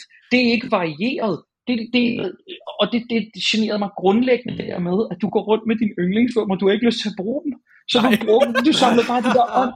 Du samlede de værste våben op, ja. som du havde 18 af i dine bags. Og dem kørte du så bare igennem. Og når du var kørt igennem dem, så blev du enormt nervøs. Fordi så kom du til de våben, du egentlig faktisk godt kunne lide. Og dem har du ikke brugt. Det synes jeg skulle, det er ikke godt design. Altså, det Nej, er det ikke. Jeg, jeg, jeg, jeg må også indrømme, jeg synes, det er vildt. Uh, altså, jeg synes, at både Witcher 3, som man også kan spille på Switch, uh, hvad hedder det, og Elden Ring osv., jeg synes, det er, jeg synes, det er langt over, og jeg synes, hvis der er noget Breath of the Wild virkelig viser, så er det de begrænsninger, Switchen har kontra mm. for eksempel altså alle andre platforme. Ikke? Øh, det må jeg sige. Men den bedste spiloplevelse, jeg har haft i den her uge, det er øh, Halo 2, som Nikolaj og jeg har gennemført i fællesskab. Jeg havde jo aldrig rigtig spillet øh, Halo, øh, hvad hedder det, sådan, før vi kom herover på Series X, og så downloadede vi Master Chief Collection, så gik vi i gang. Øh, og jeg har geninstalleret Halo 2, fordi at øh, min datter, hun er 5 år, hun øh, er jo begyndt at synes, det er rigtig, rigtig sjovt at spille. Og øh, jeg har jo trænet hende med på Nintendoen, hvor hun sidder og spiller gladeligt og så videre der, men fik nok af her i øh, sommerferien, at jeg havde brugt øh, jeg har købt 16 spil på, øh, på, på Nintendo Switch, så hun, er, altså hun er igennem dem, ikke? Og vi sidder og spiller dem i fællesskab og hygger os med det, øh, og det er fucking dyrt. Så jeg har mm. introduceret hende til Xbox og Game Pass, og øh, så vil hun gerne prøve at sidde og spille det, som mor og far spiller, nemlig Destiny. Og det kunne hun faktisk sådan godt finde ud af. En af de bedste oplevelser, jeg har haft, det var, at hun gennemførte en story mission i, i Destiny. Oh. Problemet med Destiny, problemet med Destiny, det er, at det er noget, der kræver, at du spiller sammen øh, med andre spillere. Og min datter, hun er fem, så hun er jo ikke verdens bedste spiller. Og jeg synes, det ville være ærgerligt både for hende, men også for andre, at de skulle øh, hvad hedder det, ligge under for, for, for, for hendes niveau. Øh, men hun synes, det var så sjovt at skyde alle mulige ting, og derfor så downloadede jeg Halo, og så har vi siddet og spillet split screen co-op mode, øh, hvad hedder det, og det har været en fest. Altså hun er, altså det er virkelig, ej, kæft for er det fedt at spille. Jeg kan bare mærke, altså igen, hun er kun, jeg kan mærke, hun, hun er jo kun fem år nu, og bare det, at hun allerede synes, det er fedt, og forstår de der våbenmekanikker og så videre, der, det er, det er mageløst. Når din søn, Magnus, han bliver 4-5 år, det bliver en verden, der åbner sig op. Der er ikke noget bedre, må jeg sige, som far, som at sidde og se en film, som du elsker, og opleve den glæde i dit barns øjne, øh, som, som, som du også havde, da du så de film, for eksempel Jurassic Park og sådan noget, og ja ja, det ved jeg godt, den er lidt, måske ikke en femårig, der så det, men hun var også fire, da hun så den første gang, og jeg holdt hende i hånden. Hvad hedder det, og så, øh, hvad hedder det, men og sådan også at sidde og spille, det, det, er, bare, det er bare fantastisk. Så ja, det har været virkelig godt. Øh, nu holder vi en øh, kort pause, og så skal vi i gang med at tale om øh, de øh, største nyheder inden for den her uge, og det er jo altså Xbox, der har været ude og svare igen over for PlayStation og Sony, øh, over for FTC. Øh, det er virkelig, virkelig, virkelig spændende. Det og meget mere lige efter.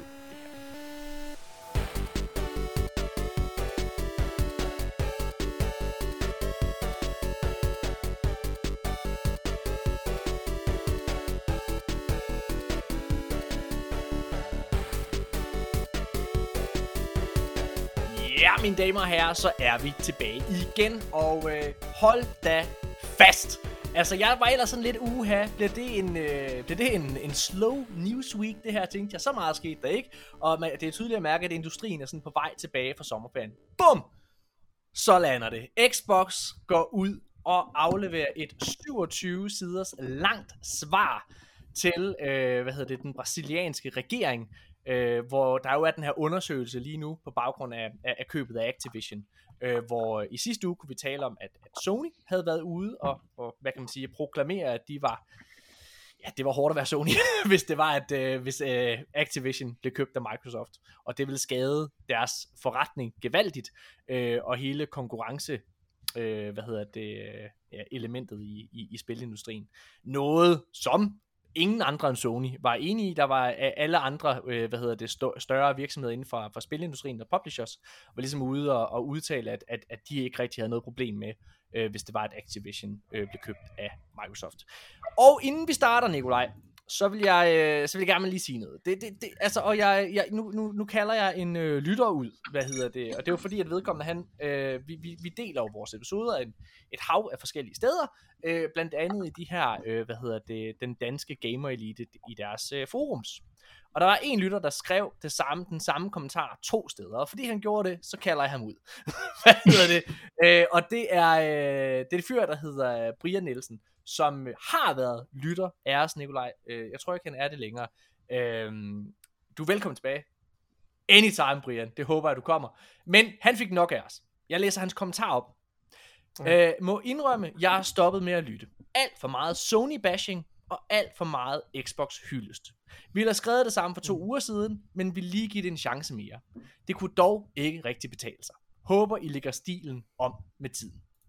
Well, Brian, this is not the episode for you.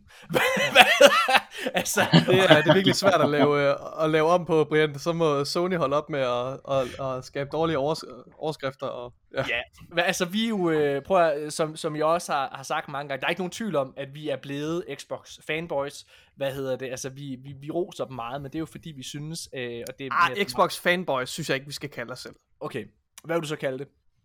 Nej, men jeg synes, fordi hvis man siger, at man er fanboy, så insinuerer du nemlig, at du, så, så accepterer du ligesom, at du er, at du er, er, er at du ikke er i stand til at holde, forholde dig upartisk, og at man rigtigt. forsvarer og, og måske endda støtter ja. op om en decideret kon, øh, sådan konsolkrig eller sådan noget, og fjendtlig overfor. Det, så derfor det synes jeg, det er et dårligt begreb at bruge hey, jamen, det, det, har du, det har du helt ret i, og jeg vil bare lige sige, øh, altså jeg synes jo i den grad, at vi også forholder os kritisk til Microsoft, øh, og som, øh, hvis jeg sådan skal forsvare det lidt, hvis der nu sidder nogle andre lyttere derude og deler lidt af den her øh, tankegang, som, som Brian har, så, øh, så kommer det jo altså ned til, at der, vi er en nyhedspodcast. Vi sidder og finder nyheder hver eneste uge, og som Magnus sikkert kan skrive under på, han er også øh, på et nyhedssite, ikke?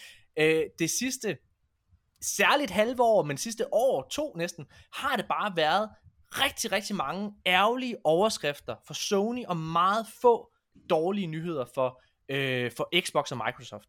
Øhm, og det er jo klart, dem sidder vi og deler særligt øh, de sidste par måneder, har der nærmest bare været den ene negative nyhed efter den anden. Og jeg skal være ærlig at sige, at jeg tager mig til hovedet over for den måde, som Sony driver deres virksomhed lige nu. Det lægger jeg heller ikke fingre imellem.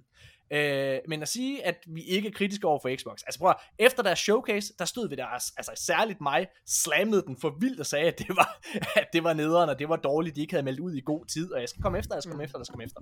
Altså, når det er, der er noget at være negativ over for Xbox, så er vi det også. Og jeg er også den første til at sige, prøv at høre, jeg er ikke gift med nogen konsol. Jeg er det sted, det er bedst for mig at være som forbruger. Det øjeblik, at det giver mere mening for mig at være kunde ved Playstation eller Nintendo for den sags skyld, så er jeg derovre. Eller på PC, mm. hvis det er en eller anden årsag, på noget tidspunkt skulle kunne give mening økonomisk, og give 20.000 kroner for en computer, for at kunne spille de nyeste spil. Så skal jeg nok gøre det. Tvivler mm. på, at det kommer, Nikolaj. Men hvad hedder det? Ja. ja. Nå. Jeg synes, jeg synes der, er en, der er helt sikkert en sandhed i, at, vores, øh, at, øh, at, at vi selvfølgelig spiller Xbox-spil øh, mere. Vi er mere tilbøjelige til at spille spil, der kommer på Game Pass, end vi er til at spille øh, Playstation-spil. Fordi øh, altså, jeg har solgt min Playstation, min Playstation 4, og jeg har ikke købt en 5'er. Altså nu har jeg lige købt en, en dyr computer, så jeg kommer ikke til at købe en Playstation 5 lige, øh, lige til at starte med vel. Altså, og så skal jeg også lige købe de spil, der, der øh, til, til PC jo, øh, til Playstation. Men Morten, du har jo heller ikke spillet på din Playstation i lang tid øh, din PlayStation 4, fordi det, det, er, det, er ikke, det er ikke så fedt at tage det der skridt ned til den forrige generation. Ej, jeg må også Men det er klart, at det, det, det skaber ikke et, øh, altså en, en ligevægt i de, i de spil, vi dækker. Når det er sagt, så vil jeg sige, jeg kan sagtens stå inden for øh, de, den kritik, vi har rejst mod PlayStation og mod, ja. mod, mod Microsoft og Xbox. Øhm, og, og, jeg, og jeg synes også, det generelle øh, diskurs, der ligesom er øh, i, i mediebilledet, hvis man kigger, den er overvejende negativ mod Playstation. Og jeg synes, ærligt talt, og det her kan jeg godt stå inden for det, jeg siger nu, jeg synes, det er totalt berettiget, for jeg synes, at Sony ja. går ud og, øh, og opfører sig virkelig dårligt over for deres, øh, deres forbrugere, og deres kommunikation er simpelthen pilråden. Øh, og det kommer bare til at stå i ekstra skarp kontrast, og det bliver endnu mere tydeligt, når de står op mod øh, Xbox, som øh, bare har taget rigtig, rigtig mange øh, valg, som er øh, for forbrugeren, øh, og, og, og måske endda for spilindustrien, kunne man slippe afsted med at sige. Altså, øh, ja, så Magnus, øh, er, altså jeg ved, du er jo sådan totalt indifferent i forhold til platform, men øh, deler du noget af den her, eller lægger du også mærke til, at der er meget negativ øh, diskurs omkring Playstation? Øh, jeg tror helt sikkert, at de, de er i en mere prekær situation på markedet, end de har været i før. Det tror jeg også har noget at gøre med, at de har langt færre midler og ressourcer at smide rundt med. Øhm, så meget af den fordel, som man oplever som Game Pass-kunden, eller som Series X eller S, øh, har også noget at gøre med, at Microsoft har kunnet investere i nogle, i, i nogle større studiekøb og i en gradvis udvidelse af, af deres øh, samarbejder, øh, som de har pengene, som de simpelthen har kassen til at kunne gøre.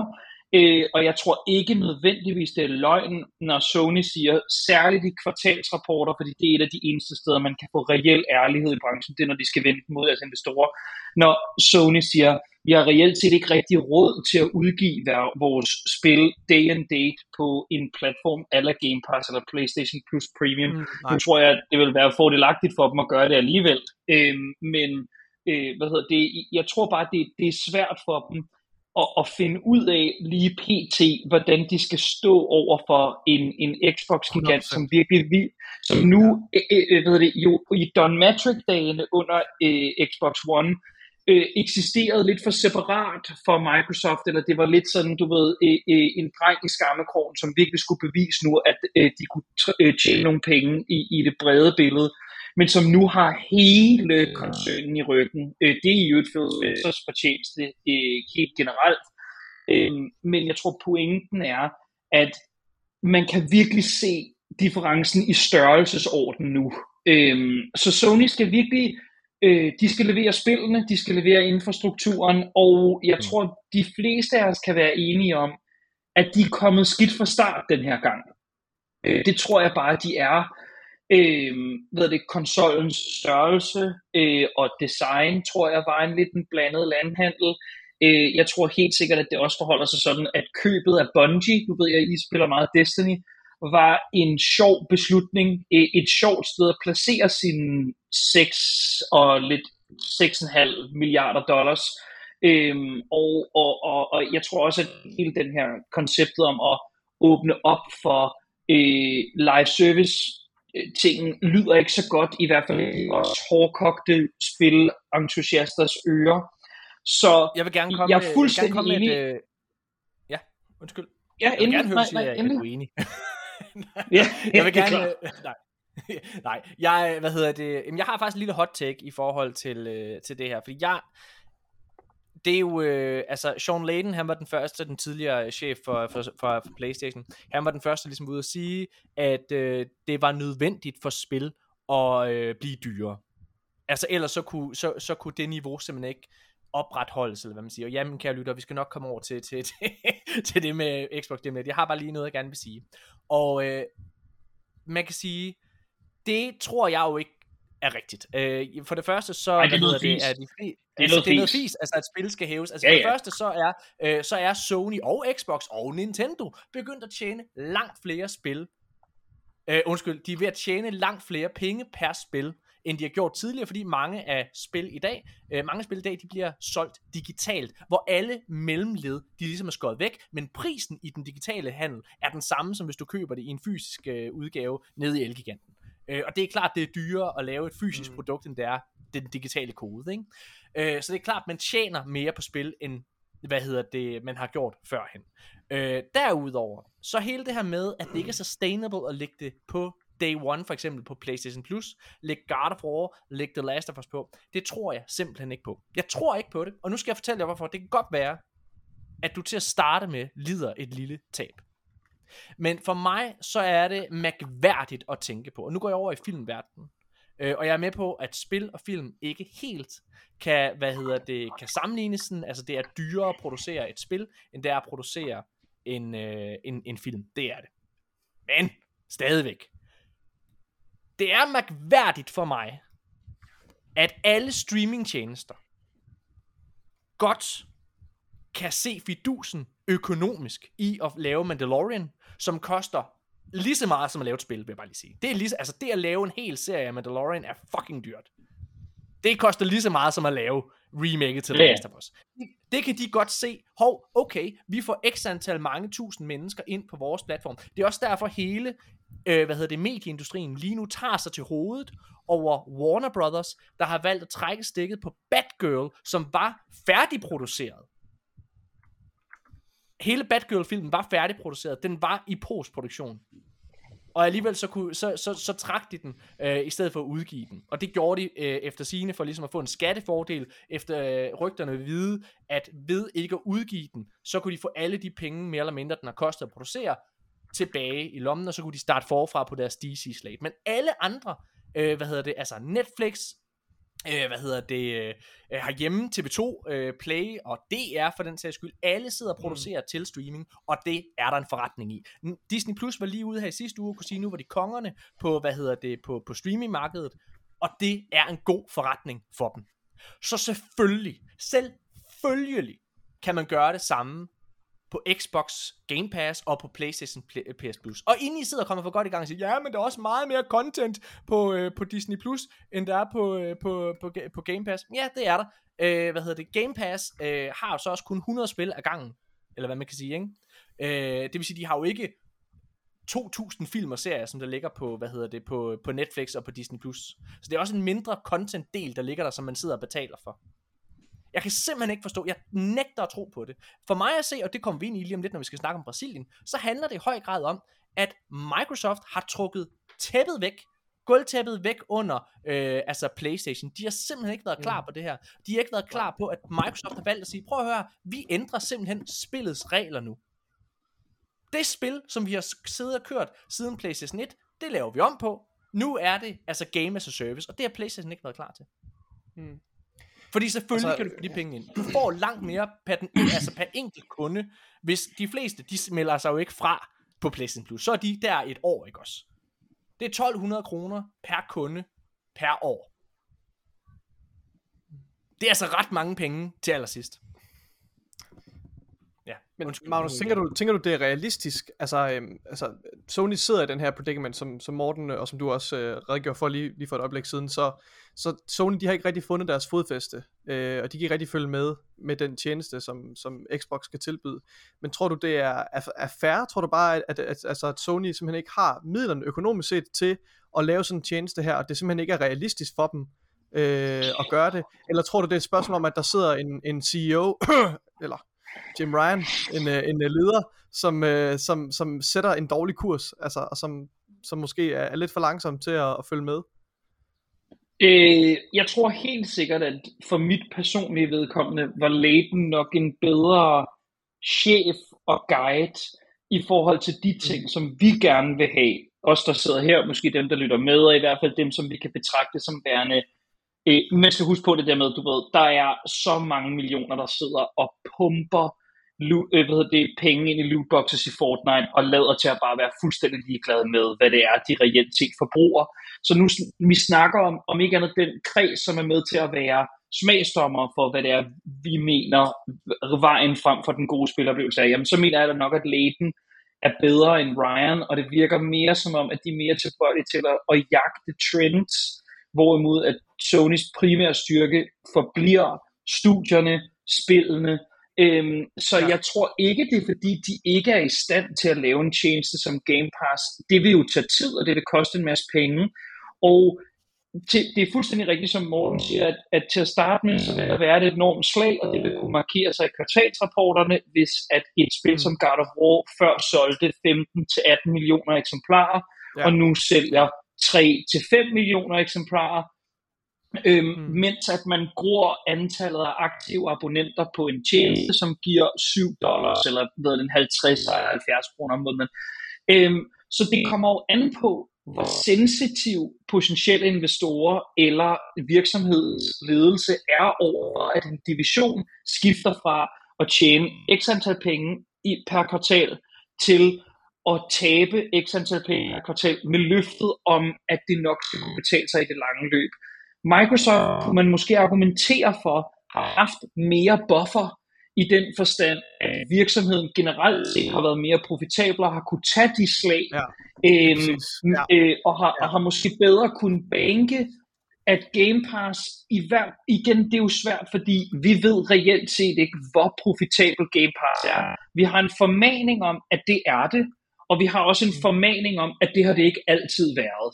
Ja. Så, mm. Men som tjenesten er vokset, og øh, vi ved heller ikke rigtigt, hvor mange millioner subscribers per måned, der skal til for, at det kan betale sig at have. Øh, alle de her Nej. tal er endnu det, det er jo branchen, som vi kender den. Alting er hemmeligt, indtil det ikke er hemmeligt længere, men de vil prøve at holde det. Øh, så jeg tror, min, min pointe med Sonys økonomiske midler er bare, at jeg tror, det er vigtigere for dem at, at der ryger de 15 millioner eksemplarer solgt til fuld pris, en forøget fuld pris nu, ja, øhm, ja, ja. ud af døren, end det er for Microsoft. De har råd til at kunne sende spil, sende spil direkte til, øh, på Game Pass på en anden måde.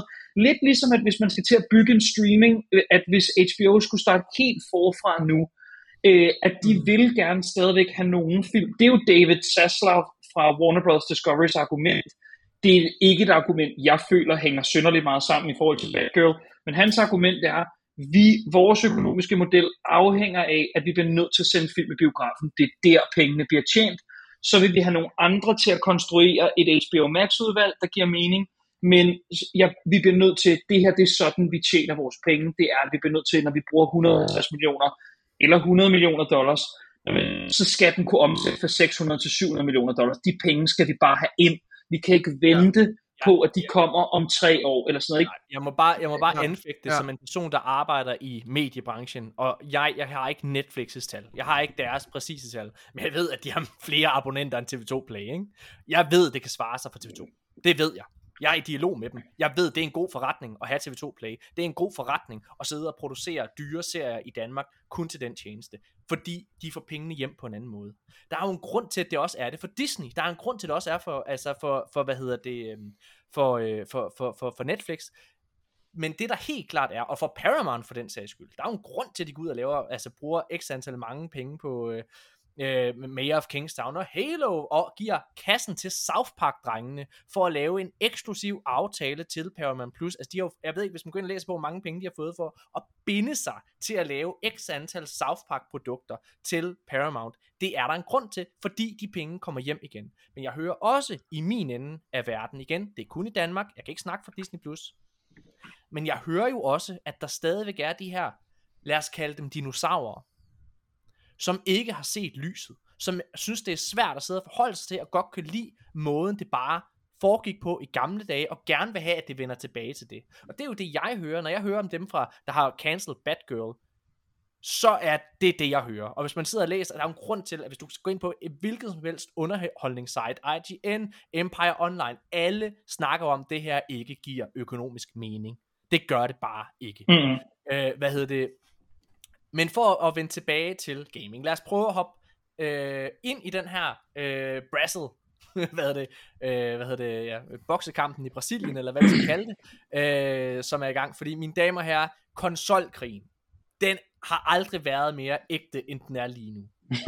jeg ved ikke med jer, har I nogensinde, øh, har I nogensinde, eller Magnus måske, har du nogensinde oplevet noget lignende? Altså som at se Nej, altså det er jo, ved det, det er jo, der har aldrig været præcedens netop, fordi nu, nu berørte vi det lige kort i den forstand, at spilbranchen, hvad det, jeg skulle til at sige på godt og ondt, men det er jo bare på ondt, øh, er en af de mest hemmelighedsfulde underholdningsbrancher, øh, og det vil, den vil have godt af at være mindre hemmelighedsfuld, så derfor er det så ukendt territorium for os, når, øh, og det er jo kun, den eneste grund til, at vi ved det her, det er, at den Brasil, brasilianske handelskommission har den her regel om, øh, at de skal offentliggøre deres essays, ja. når de svarer hinanden. I ingen andre lande behøver de det, medmindre de går i åben retssag mod hinanden, som vi så med øh, Epic og Apple. Så, øh, så det er kun nu, det er et sjældent indblik, og det kommer ikke igen. Det, vi skal nyde det, mens det er her, fordi endelig får de lov til at gå tog til tog, og så kan de gå tilbage bag sløret. Så det er helt, det eneste, jeg kan komme i tanke om, det var det der dengang, og jeg kan, ved det, det var Shua Yoshida, og det var en af de andre Sony Software VP's, den der med, øh, nu skal I se, hvordan man låner spil på PS4. Ja, ja. Bedste, Værsgo. altså ja. bedste reklame fantastisk. nogensinde. Det ja, var fantastisk. Det. Jeg, jeg, jeg har jo haft den påstand, at den video, den var med til at gøre, at de vandt den konsolgeneration. Ja, helt sikkert, helt sikkert. De kom øh, så godt fra start. Og, ja. og for lige også at, at sende skud ud til Don Matrix, som på egen hånd fucket. Jeg ved ja. ikke, hvor mange ja, menneskers liv op, ja. som havde gået planlagt der. Men så du har fuldstændig ret i, det her det er enestående, og det er også fantastisk, fordi endelig får de lov til at jabbe. Altså, det er, det er dejligt. Lad os, uh, lad os hoppe uh, direkte ud i det. Altså, det er nærmest uh, previously en uh, boksekampen i Brasilien. Altså, i sidste uge, der, var, uh, der kunne vi jo tale om, at Sony var gået ud og uh, forklare over for FTC, hvorfor at, det, øh, at den her handel simpelthen ikke må gå igennem ud fra deres perspektiv. En af de argumenter, de kom med, og nu læser jeg højt, øh, det var, at øh, Call of Duty, altså Activision Blizzards meget, meget populære spilfranchise, Call of Duty is so popular that it influences users' choice of console, and its community of loyal users is entrenched enough that even if a competitor had the budget to develop a similar product, it would not be able to rival it. Altså, PlayStation påstår, at der er ingen, der er i stand til at konkurrere med Call of Duty. Og de er nødt til at have det her øh, spil for at overleve økonomisk. Det er det, som de ligesom siger. Og der alle var ude og sige, hey, fuck af. Og som jeg også startede med at sige i episoden her, alle andre store studier, Ubisoft, øh, øh, Bandai Namco, øh, Riot Games, øh, Warner Bros. Montreal, alle sammen var ude og sige, nej, det er fint nok. Altså alle, øh, hvad hedder det, kan, altså hvis man gerne vil, så kan man godt konkurrere med Call of Duty, øh, og så videre, så videre, så videre.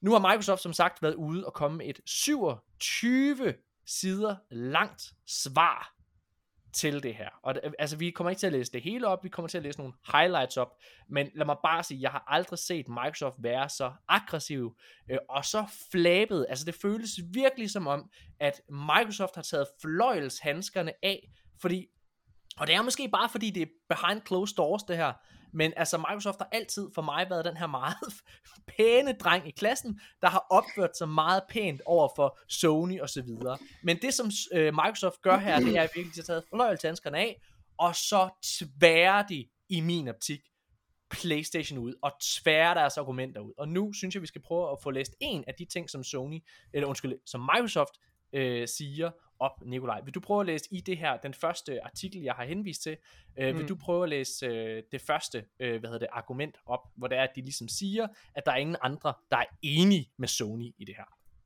Ja, øhm, ja, de skriver her.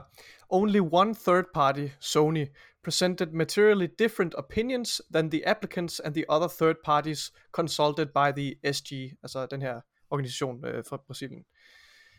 Sony is isolated in this understanding and, curiously, even contradicts itself in its response to the letter, as will be detailed below. Ja. Læs videre. Uh, Sony's public statements on subscription games and its response to the SG's letter are clear.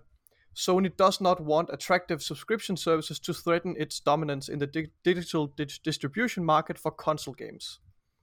Og det er der, hvor jeg tror, at den her selvmodsigelse ligger i. Altså det er, at de, at de ikke vil have, at Sony skal, eller Microsoft skal have et, øh, så stor en fordel, ikke også? Øh, men samtidig ja. så, ja, altså...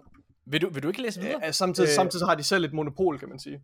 Ja, lige præcis. Øhm, Ja, det står her. Um, in other words. In other words, Sony rails against the introduction of new monetization models capable of challenging its business model.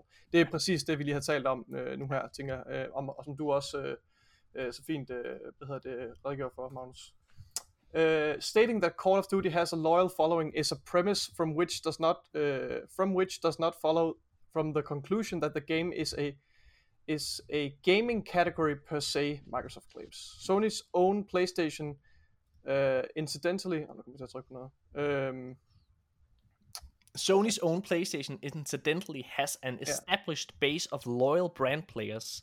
Yeah. Such are finding however does not lead to the conclusion that the PlayStation or any brand branded product with loyal consumers is separate market from all other consoles. Det, det er faktisk meget, øh, meget lige øh, det argument, jeg også kom med i sidste, jeg kan ikke huske ja. det sidste episode, sidste episode igen, hvor vi talte om det her med, at Sony jo i forvejen har meget, meget øh, altså inkarneret øh, fans, som, som, som, er, er, som, er, som er centreret omkring Sonys øh, first party titler. Altså Sony står for nogle bestemte værdier, de har nogle meget sådan, øh, hvad skal man sige, øh, hvad hedder det, loyale hvad hedder det, hvad hedder det, fans øh, og kunder. Um, yeah. extra- extrapolating from such a finding to the extreme conclusion that Call of Duty is a category of games per se is simply un- unjustifiable under any quantitative or qualitative analysis, skriver de så. Yeah. Øh, og så har den her øh, artikel, som jeg sidder og læser op fra nu her fra Video Games Chronicle, de har også øh, selv lavet nogle, øh, nogle bullet points her med, hvor de ligesom opsum- opsummerer øh, Microsofts, øh, hvad hedder det, Ja, deres øh, argumenter. argumenter ja. til, hvorfor Sonys øh, påstand er, øh, er, er forfejlet. Øh, og det, jeg ved ikke, om jeg skal læse nogen af dem op her. Øh, den ene, det er, It's not part of Microsoft's strategy to remove content from players, and COD will still be on PlayStation as a paid title. Mm-hmm. Øh, Uh, data shows that uh, that players see subscription services as only one way to pay for games. Uh-huh. Sony's claim ignores the dynamic nature of subscription services and the fact that Sony has its own two. Yeah. Um, ja, og så den sidste her. Uh, there are numerous other game distribution channels and subscription services, many of which include content that isn't available on Xbox. Ja. Og hvis vi prøver at snakke lidt omkring bare det her, ikke også? Der er andre bullet points, som vi kommer til i nogle andre artikler. Men hvis vi bare sidder og snakker omkring altså det her, øh, noget af det, de jo blandt andet går ud og anfægter Microsoft her, det er, at, øh, altså, hvad kan man sige, at, at Playstation jo har deres egen, øh, hvad hedder det, øh, altså har deres helt egen gammel forretningsmodel, som de ønsker at holde i live. De ønsker at blive ved med at lade tingene være status quo, og de anklager dem også ligesom for at være lidt hykleriske, fordi at hvis der er nogen, der er kendt for at have eksklusiv content, så er det jo Sony. Hvad hedder det, som, øh, som ligesom går, ja, altså, med, altså ja, ja, jeg ved ikke, hvad jeg starter. Det kan også være, at jeg bare skal kaste bolden over til dig, Magnus. Fordi jeg er tydeligvis ja. farvet i det. Magnus, du må, endelig, du må endelig afbryde os, hvis vi siger noget, ja, der ja, nej, nej, øh, og som er forkert, så skal du endelig afbryde. Ja, som sådan ikke, jeg, jeg, det er jo svært at være uenig med i den forstand, at øh, jeg kan godt forstå, hvorfor Sony prøver, fordi Ja, ja, ja. Ja, ja. øh, hvad hedder det, det virker på mig som om, at både i både at den amerikanske handelskommission og EU er ret venligt stillet over for handlen generelt, men det vil helt sikkert være en, et, øh, en, en kæp i hjulet på hele processen, hvis den brasilianske handelskommission siger, Ja. ja. at vi, vi er meget kritiske over for den her. Så det kan være, at de ligesom har fundet deres forum. Og man kan sige, at, Acti- at, at Microsoft køber Activision Blizzard er ikke godt for Sony. Det er lige meget hvad, er det skidt. Så hvis de kan forsøge at forhindre det i at ske, så vil de forsøge at forhindre det i at ske. Øhm, så så øh, du, ved, det er sådan lidt sådan et går den, så går den scenarie. Men jeg er fuldstændig enig i, at argumenterne opstillet er ret papirtynde, øh, øh, ved det, der, og der er en række problematikker, synes jeg, i forhold til den måde, Sony argumenterer på. For det første, de bider sig meget fast i Call of Duty, som er den ene spilserie, som Microsoft specifikt har sagt, ikke bliver eks- eksklusiv. Så hvorfor hænger de sig ikke i Diablo, øh, en, en serie, som vi ikke har fået lovning på, ikke vil blive, øh, ikke vil blive eksklusiv, konsol-eksklusiv om ikke andet på Xbox, Mm. øhm, men, og som har millioner, millioner, millioner, millioner af aktive spillere, eller hvad hedder det, Overwatch en gang ude i fremtiden, det har vi ingen lovning på overhovedet. Call of Duty, den ene serie, hvor vi specifikt har det her løfte, det er det, som meget, meget konkret hænger sig i, og det synes jeg er en sjov måde at argumentere på. Øhm, og den anden ting er også bare, at selvfølgelig er det enormt hyggerisk. Altså Sony bytter i eksklusivitet, har gjort starten af, det gør publishers, det det gør. Øhm, hvis, hvis man skal sige fra et helt øh, sådan fugleperspektiv, øh, som jeg synes er vigtigt at få med, hvis der er et forsvar for Sony her, øh, øh, så, og det er ikke et forsvar for Sony, men det er måske, at jeg synes, man altid bør stille sig kritisk over for, øh, hvad hedder det, den her øh, konglomerat øh, tendens i branchen, at konsolidering øh, øh, i en ekstrem grad resulterer sjældent i et bedre marked for forbrugerne. Okay, øhm, ja, og, der er, ja. og der er masser af eksempler på det her. Flyselskaber, internetudbydere, telefonselskaber, særligt i det amerikanske, øhm, er, er sjældent noget, øh, som gør, som, som om ikke andet, øh, spinder hjulene op på teknologisk innovation eller konkurrencedygtig ja. prissætning. Øhm, Okay, ja. Og det er, der, det er der masser af eksempler på. Så øh, er det her, når vi tærsklen med den her handel, hvor det bliver problematisk? Det tror jeg ikke, jeg synes. Men jeg tror ikke, det skal blive ved. Jeg tror ikke, at Sony skal købe Square Enix, og Microsoft skal købe EA, og så skal Sony købe, og så er der i virkeligheden kun to eller Så- så er tre der kun to, mere. ja. Ja, præcis. Så er der kun platformudbyderne tilbage i, i generelt. Men i specifikt det med det der, her... det er på vej Ja, hen? undskyld. Undskyld, jeg vil bare, er det ikke der, det er på vej hen? Altså, det der alting peger der på, at, at det er det, det der øh, er tilfældet. til, til en vis grad, heldigvis ser vi også nogen nu være mere ambitiøse omkring at ville bryde ind på spilmarkedet. Netflix' øh, forsøg er rimelig patetisk lige nu, men det virker som om, at de gerne vil. Øh, Ja. øh, Disney afslører, mens vi sidder og har øh, hvad hedder det, optager det her, at de vil lave en game showcase den 9. september, hvor de vil vise Amy Hennigs kæmpe Star Wars spil, så Ja. det kan være, at der er noget der. Øhm, og det virker samtidig som om, at Ubisoft afslår nogle af de ligesom sådan øh, øh, tilbud, de har fået. Men du har fuldstændig ret i, at konsolidering er the name of the game. Øhm, og vi skal jo finde ud af med os selv, hvornår er hvornår det er nok, hvornår bliver det for meget. Jeg tror, Øh. problemet er lige nu, jeg, og jeg, jeg kigger sådan på the, på the lesser evil, og jeg, altså der er ikke nogen tvivl om, i min optik, så, så, så jeg vil ønske, at EA var dem, der købte Ubisoft, øh, hvad hedder det for eksempel. Jeg, jeg tror ikke, der er nogen tvivl om, at vi bliver nødt til at anerkende, at vi kommer over i, at vi har øh, tre brækker tilbage på det her Matador-bræt. Øh, altså jeg tror, jeg, jeg, jeg tror at øh, Microsoft og, og, og Sony kommer til at være sådan de dominerende konkurrenter mod hinanden. Øh, og så kan der være mindre spillere, altså sådan nogle øh, double-A-udviklere, eller hvad man skal kalde det, som øh, Embracer Group virker til at være for eksempel. Men, men jeg tror, jeg tror også, det er for det bedre, fordi i min optik er sådan en som Tencent en farlig spiller. Jeg synes, øh, de kinesiske værdier, øh, synes jeg, vi skal være meget påpasselige med, øh, altså sådan i forhold til, til, til ja, jeg synes, jeg, jeg synes, der er alle mulige ting med, med, med Tencent. Øh, så, så, og hvis, ten, altså hvis Microsoft ikke købte Activision nu, så havde Tencent nok gjort det om et par år, øh, fordi de har kassen. Øh, og de laver ikke andet at opkøbe det ene efter det andet. Øh, det er jo også dem, der går og overvejer at opkøbe. Ubisoft, de i hvert fald i sidste uge kunne vi snakke om, at de havde købt en stor stake øh, af deres aktier. Ikke? Um, ja, så jeg, jeg, jeg, jeg, godt tænke mig, jeg kan godt tænke mig at dykke lidt ned i det her med dit argument omkring øh, konsolidering, øh, Markus, øh, Magnus. Det her med, at det fører til, nu kommer nogle eksempel på, eksempelvis ja. altså, at, at, at der, du måske hæmmer konkurrenceevnen så der er ikke en konkurrent, du skal, du skal øh, hvad hedder, så du kan måske hæve priserne lidt og, og, og, og cut nogle corners, ikke også? Øh, så så det, det tror jeg ikke er svært at acceptere.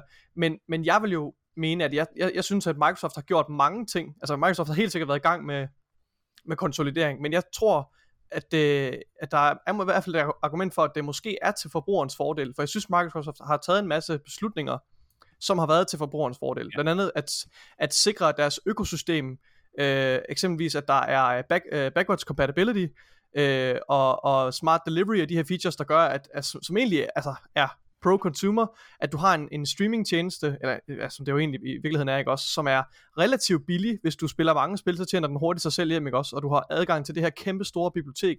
Så, så for mig som forbruger, der føler jeg, at det i den grad er, er, er kommer mig til gode, at Microsoft øh, øh, konsoliderer osv. Det kan jo godt være, at når vi kommer over på den anden side, at vi kommer over en eller anden kritisk tærskel, hvor Microsoft bare begynder at skrue priserne op og kvæle markedet. Yeah. Øhm, men men jeg, jeg kan godt tænke mig at høre, hvad, hvad, hvad, hvad, du, hvad du tænker om det. Men det er jo helt sikkert, altså teknologi i det hele taget, nu taler vi jo også primært om teknologi, fordi du nævner xCloud, og du nævner hvad det, spil digital distribution, som Microsoft er pionerer på, og det synes jeg helt sikkert, at man skal fortjene øh, mm. ros, og, og det er fuldstændig rigtigt, at kigger du på tegnene nu, jamen, så er der ikke nogen konkrete tegn på, at Microsoft lige pludselig vil forvandle sig selv til en eller anden, hvad hedder det, hvad det Star Wars skurk og vil begynde at kvæle alt, der er godt ved, ved, ved den medieplatform, som vi elsker. Øh, så det er nok mere sådan en cautionary tale om, at der er ikke rigtig nogen industrier, vi har set indtil videre, det vel at mærke, øh, øh, hvad hedder det, er det ikke altid, der er en god teknologisk pendant, men sociale medieplatforme er måske et, et godt eksempel på, ja. hvordan det er, hvis lige pludselig at Facebook ejer Instagram og Snapchat, øh, hvad hedder det, at, at den måde, at det er en måde at lave virksomhedsdrift øh, på, hvis det bliver den ene dominerende markedsforce, ja. at det er ikke altid noget, der kommer os til gode. Men jeg er samtidig øh, enig i som sådan, at de er, tegnene er der ikke endnu, og det er også derfor, at når jeg tænker på den her handel med Activision Blizzard, så er jeg ikke bekymret endnu. Øhm, mm. øhm, men jeg er bekymret for en branche, hvor at det er øh, Microsoft og Sony, der sidder på alle de primære øh, udviklingsressourcer, og hvis ikke ja. du er en del, hvis ikke du spiller bold med dem, så er du indie. Og nu ja. nævnte du også, øh, Morten, nu nævnte du Embracer, en Embracer, som jo helt sikkert shopper i AA, det er fuldstændig ja. rigtigt, men jo også køber alt, der ikke er blevet købt af ved det, øh, enten Sony eller Microsoft. Øhm, så jeg tror, hvis du spørger individuelle studier og individuelle udviklere, så synes de både, at det er spændende, at der er derude, nogen derude med en masse penge, der vil banke projekter, øh, men samtidig ønsker man ikke, at det skal være den eneste måde at komme til ord og komme til udtryk. Det er det der med, hvis ikke du vil være en del af Game Pass, i, øh, men så kan, vi ba- øh, altså, så kan du bare ikke få dit spil distribueret på en måde, sådan, så du kommer ud til et stort nok publikum. Det kan bare ikke lade sig gøre mere. Men hvis vi, nu, hvis vi nu holder os på nuet, eller hvad man skal ja. sige, ikke også? Så når man sidder og lytter til forskellige, øh, hvad hedder det, øh, altså en, vi har ikke taget den her nyhed med, men noget, der har fået rigtig, rigtig meget kritik her øh, den sidste uges tid også, det er for eksempel øh, PSN's store, øh, hvad hedder det, og øh, hvad hedder der er rigtig, rigtig mange indie-udviklere, der har været ude og, øh, hvad hedder det, kritisere PlayStation øh, for øh, altså den måde, de behandler indie-spil på og så videre, hvor Microsoft jo trods alt er bedre. Og for mig at se, så virker det generelt bare som om, at de fleste, der, der har ikke rigtig været nogen udviklere, der har været ude at sige, at det har været nederen arbejde for Xbox og Microsoft. Tværtimod, øh, hvor det er, at vi jo over på, X, eller på Playstation side, vi skal ikke langt tilbage, så var der en stor tjahaj omkring Ben Studios, som følte sig i den grad røvrendt af Playstation, ikke også? Øh, det var nogen, vi talte om her tidligere, dem der har lavet øh, Days Gone blandt andet. Det er øh, rigtigt. Så, øh, du har fuldstændig så, ret i det. Altså. Så jeg, jeg må bare sige, for ja. mig at se, så, og jeg synes, hvis vi prøver at kode det hele ned, så fremstår, og det er jo tydeligvis nogle meget, meget, meget, meget intelligente advokater, der har siddet og svaret her for Xbox, fordi hold nu kæft, hvor fremstår PlayStation dårligt de fremstår men det, det er ikke den sværeste opgave, de har haft, øh, advokaterne, skal det også siges, fordi Ej, men... altså, PlayStation har virkelig ikke øh, fremsat nogle, nogle særlige øh, Noget... stærke argumenter, og det, altså, det er virkelig øh, meget, et meget, meget gennemskueligt forsøg på at stikke en kæp i hjulet, og det forstår man også godt, at, at det er tilfældet. Noget... Ja, ja, men det er jo det er rigtigt, det er en lettere opgave, og jeg, du ved, målt over, apropos det, nu, nu rækker vi tilbage de sidste sådan 5-6 måneders øh, diverse, fordi vi skal heller ikke langt tilbage for øh, Gran Turismo-fordæsen og prissætningen af mikrotransaktioner i det spil. Og vi skal heller ikke, vi skal heller ikke så langt tilbage, øh, før at igen at de købte Destiny og, hvad hedder det, og, og afslørede det her sådan cross-media partnership, hvor de vil lave tv-serier, og virker som om, de vil tjene rigtig mange penge Det er merch. så sjovt, ikke også? Altså, øh, jeg, jeg, jeg, synes, det er så sjovt, når man sidder og tænker på, kan du, vi, vi snakkede lige her om før om det her med, med Playstation derude, og ligesom virkelig er vand på den her, øh, hvor de bare bytter, hvordan de bytter spil, hvor, øh, hvad hedder det, Shuhei Yoshida stod over for ham der Adam fra mm. Playstation, siger, at det her det er sådan, du bytter et spil på Playstation. Det er så sjovt at tænke på, at det som Xbox egentlig advokerede for, øh, under Xbox One, dengang Xbox One skulle søsættes, det var, at de gerne ville satse på tv, og de ville gerne, men det var, at man skulle være online hele tiden. Alt det, som alle vil i dag. Det var som om, at Xbox One var bare lige sådan lidt ja, ja. hurtigt på aftrækkeren, og det ja, ja. Altså, var jo helt helvede til Xbox One-generationen. Hvis I igen, yeah. noget, noget som Xbox øh, eller Microsoft anklager øh, PlayStation for i, øh, i den her, øh, hvad hedder det, i den her 27 siders lange, øh, ja, hvad hedder det, øh, hvad, dokument her, det er faktisk, de anklager PlayStation for at blokere Game Pass, øh, altså spil til Game Pass. Øh, og Nikolaj, øh, vil du ikke prøve at læse en lille bitte smule op igen, hvis du går ned øh, og starter der med et only, øh, undskyld, considering hedder det, undskyld, jo. hvis du starter der. Considering, ja. considering that exclu- exclusivity strategies have been at the core of Sony's strategy to strengthen its presence in the gaming industry, and that Sony is a leader in the distribution of digital games, Sony's concern with possible exclusivity of Activision's content is incoherent, to say the least. Um, it only reveals reveals once again a fear about an innovative business model that offers high quality content at lower cost to gamers, threatening a leadership that has been forged from a uh, device-centric and exclusivity-focused strategy over the years. Okay, for det skarpt. Uh, ja, det er skarpt. um, Indeed, Microsoft's ability to continue expanding Game Pass has been obstructed by Sony's desire to inhibit such growth. Sony pays for blocking rights to prevent developers from adding content to Game Pass and other uh, competing subscription services. Og inden vi lige tager hul på den der, så vil jeg gerne lige øh, tilføje en lille ting, øh, fordi her kommer Microsoft jo og anklager øh, PlayStation for at gå ind og blokere, øh, hvad hedder det, altså spil for at komme på Game Pass, altså lave handler, der gør, at et spil ikke må komme på Game Pass, hvis de skal være på PlayStation eller et eller andet. Øh, det er der to ting i min optik, der bakker lidt op om. Det første, jeg vil nævne, det er selvfølgelig, at øh, Epic Apple-retssagen kørte øh, sidste år, så kom det frem, at øh, PlayStation, de blokerede crossplay. Det er noget, man har vidst i lang tid, men der kom det frem, det stod sort på hvidt. PlayStation var grunden til, at crossplay ikke var en ting fordi de krævede en øh, en beskatning, eller hvad man siger, en tax, øh, hvor, for at øh, hvis det var, at nogen ville, ville, ville have et spil til at være crossplay, så, så skulle de betale Sony x antal øh, dollars, ikke? Og det gjorde jo, at folk ikke gjorde det, for det var for dyrt. Og det var øh, Fortnite, der ligesom var blevet så stort, at de bare sagde, fuck det, det er crossplay. Øhm, men Tidligere i år, og det her det er Destin Gary, der er øh, journalist på IGN. Han har en øh, YouTube-kanal, som bare hedder Destin. Den synes jeg, man skal tage og tjekke ud. Han er rigtig god. Han øh, opsnappede et øh, gammelt tweet, som faktisk også mere eller mindre bekræfter øh, det her med, at de blokerer spil på Game Pass. Jeg har ikke øh, givet jer det her link, øh, drenge, så jeg læser lige op selv her.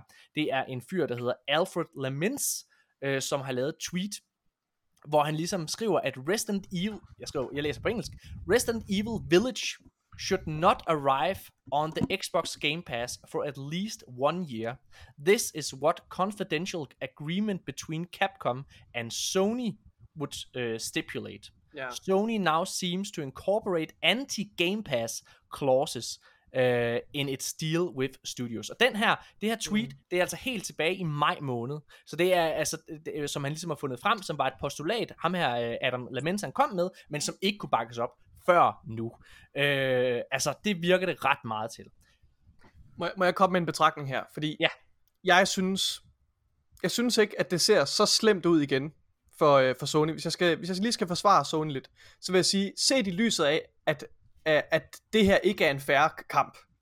altså, at, at Microsoft har flere midler, øh, og, og at, at, øh, at Microsoft ligesom har, har, har midlerne til, som, som vi har talt om, og, og gøre den slags, altså lave en strategi, som er så øh, disruptive og, og så anderledes, ikke også, med at tage et stort tab på hardware og på, og på, på Game Pass og så videre.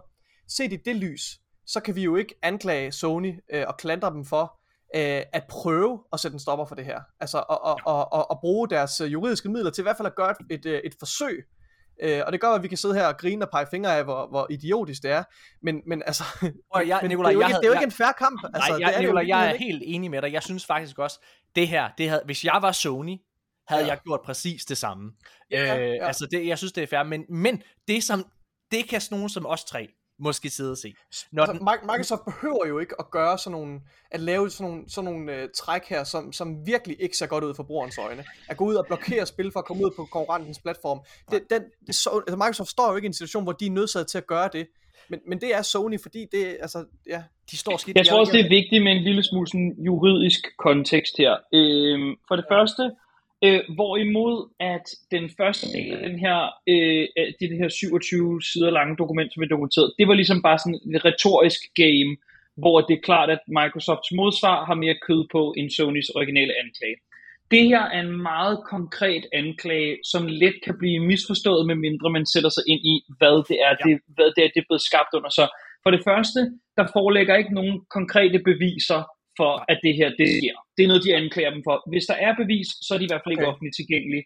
Okay, Den anden ja. ting er, at i forhold til det konkrete øh, bevis med Resident Evil, så er det jo fordi, at Resident Evil og Capcom underskrev en marketingaftale med Sony, noget som tidligere Call of Duty for eksempel også har haft, med, at det bliver markedsført igennem Sony's State of Play udsendelser, mm. at trailerne får en fordelagtig position på Sonys YouTube-kanal.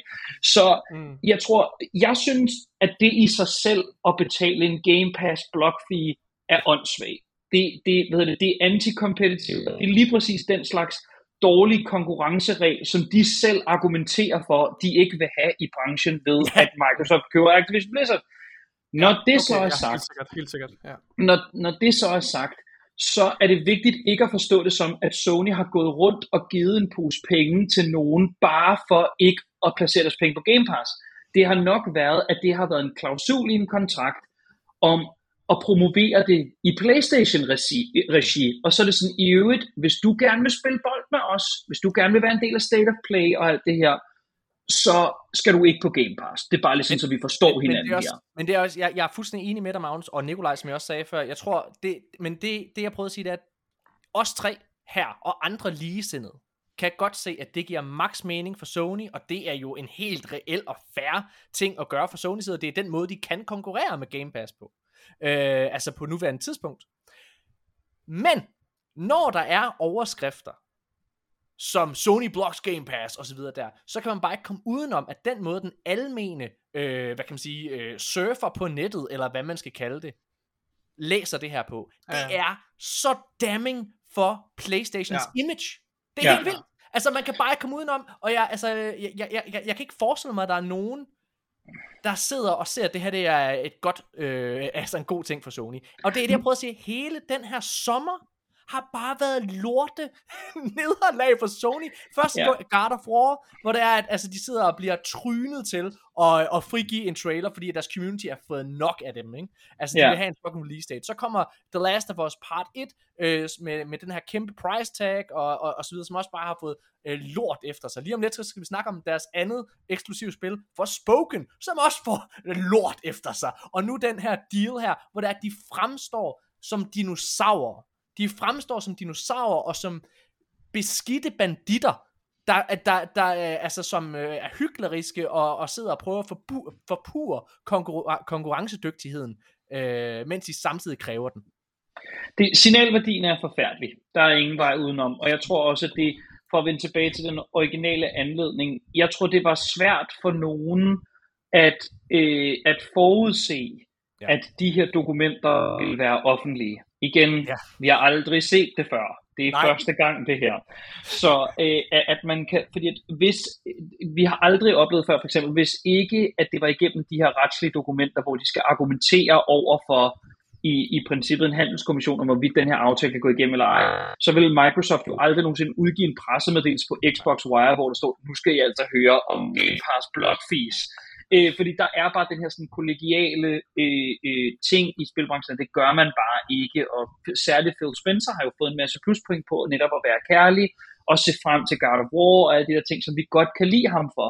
Og ja, fordi, også fordi det virker ret genuine, når han gør det. Han fremstår mm-hmm. ret troværdig, og jeg tror på ham. Jeg har snakket med ham personligt nogle gange, og han virker sgu som en ret... Det virker ikke som om, det er hedet op af, af en blazerlomme et eller andet sted. Øhm, så det er bare det ser bare pisse dårligt ud. Og det, måske, da, da hvad hedder det, Microsoft afslørede, at de ville købe dem, skulle de måske have tænkt over, at der kunne være, der var et åbent retsligt spil, hvor det her det ville komme frem, og så skulle de have lavet værd med at gøre det, fordi på et eller andet tidspunkt, så ville der komme en masse dårlig pres ud af det. Øhm, samtidig så kender jeg sgu også bare den her branche godt nok til, at det vil ikke undre mig, at vi sidder her om syv måneder, og så kommer det frem, at Microsoft også har betalt nogle andre udviklere for at have PlayStation Premium okay. block fees. Øhm, men jeg er fuldstændig enig i, at i forhold til de sidste 4-5 måneder, der har det bare været det ene shit show efter det andet. Det er også derfor, jeg ligesom ved det, ønskede mig, da vi kom der til sådan noget maj-juni, det, det der med, I behøver ikke at være en del af E3, men kom nu med sådan en showcase, hvor at I virkelig spiller med musklerne her, sådan så at I minde alle om, at selv når den her Activision Blizzard deal går igennem, for den vil gå igennem, så er der en masse grunde til at investere i PlayStation-økosystemet. Og det er også derfor, det er frustrerende, fordi lige nu er det et eller andet sted. Det er bare brok, uden ligesom at vise, hvad Jamen, det, er, de det, det, det er ikke bare brok. Jeg synes, det, jeg synes desværre for mig, når jeg sidder og læser de her ting, så, synes, så opleves det som decideret piveri.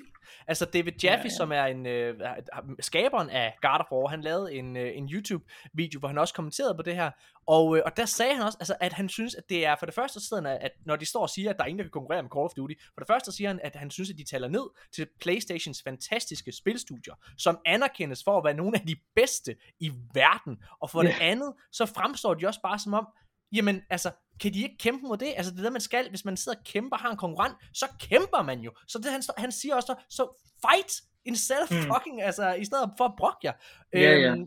Og, og, og det der er absurd, og vi har henvist til det, nu kaster jeg bare lige hurtigt den sidste artikel omkring det her ud, det er, at Microsoft bliver ved med at sige, prøv at høre her, de påstår i hvert fald, lad os nu se om det holder stik, men de påstår i hvert fald, at Call of Duty kommer ikke til at være øh, eksklusivt til Xbox. Det kommer til at forblive på Playstations platform, og der er rigtig, rigtig mange industry insiders osv., der, der kommenterer på det her og siger, at det her, hvis det er, at Game Pass kommer til at have Call of Duty gratis i gåseøjne, mens du skal betale 70 dollars for det på PlayStation, så er det nærmest et endnu større tab for PlayStation, end hvis det bare var eksklusivt.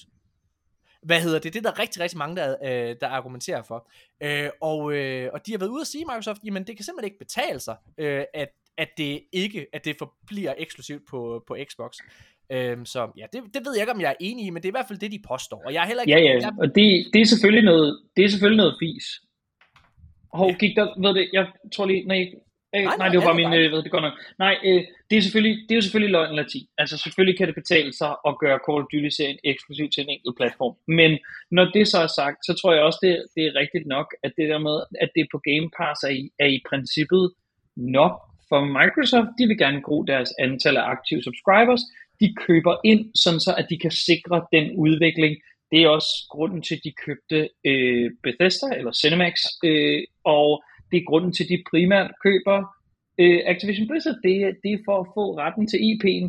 Det er sgu mere bare det der med, det, det der generer mig ved det, er bare det der med, at, øh, at, at gøre øh, Call of Duty-serien til sådan en central del af hele den her påstand, som er også bare sådan, du ved, Call of Duty er stort til Call of Duty ikke er stort længere. Den dag vil komme, og hvad hedder det, hvis man kigger på Activisions kvartalsrapporter, jamen så lurer den også ude i horisonten, hvor at hvis ikke der sker noget andet totalt omvæltende, så det er jo også bare fordi, de køber en masse studieressourcer og en masse kloge mennesker, der nu skal arbejde under Microsoft-fanen og lave den næste Call of Duty, fordi så er de jo godt positioneret til at gøre det.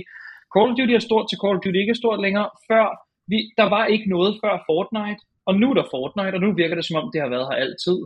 Så... Jeg synes, det der, jeg kan huske, der var, jeg, for nylig så hørte jeg en eller anden gaming podcast, hvor der var en, der, der, der, der, der sagde det her med, at det der med, at man hele tiden prøver at kopiere andre, jeg tror faktisk, at alle mennesker så det Chris Ragon, som man kan lytte til i Colin Moriarty's uh, Sacred Temples podcast, han, han sagde her i den nyeste episode, at, uh, at alle prøver, når det er, man prøver at kopiere en succes, så Altså, der er ingen, der kan lave Elden Ring så godt som From Software. Når alle kommer ud og prøver at kopiere Elden Ring og så videre der, om, og det kommer de til at gøre, så kommer det til at fejle. Da alle prøvede at kopiere Destiny og lave deres Destiny, så har det fejlet, for der er ingen, der kan lave Destiny så godt som Bungie. Og det er der heller ikke nogen, der kommer til. For det kræver så meget know-how, det kræver så mange, det kræver, at man falder og rejser sig op så mange gange. Det, altså, det kræver erfaring.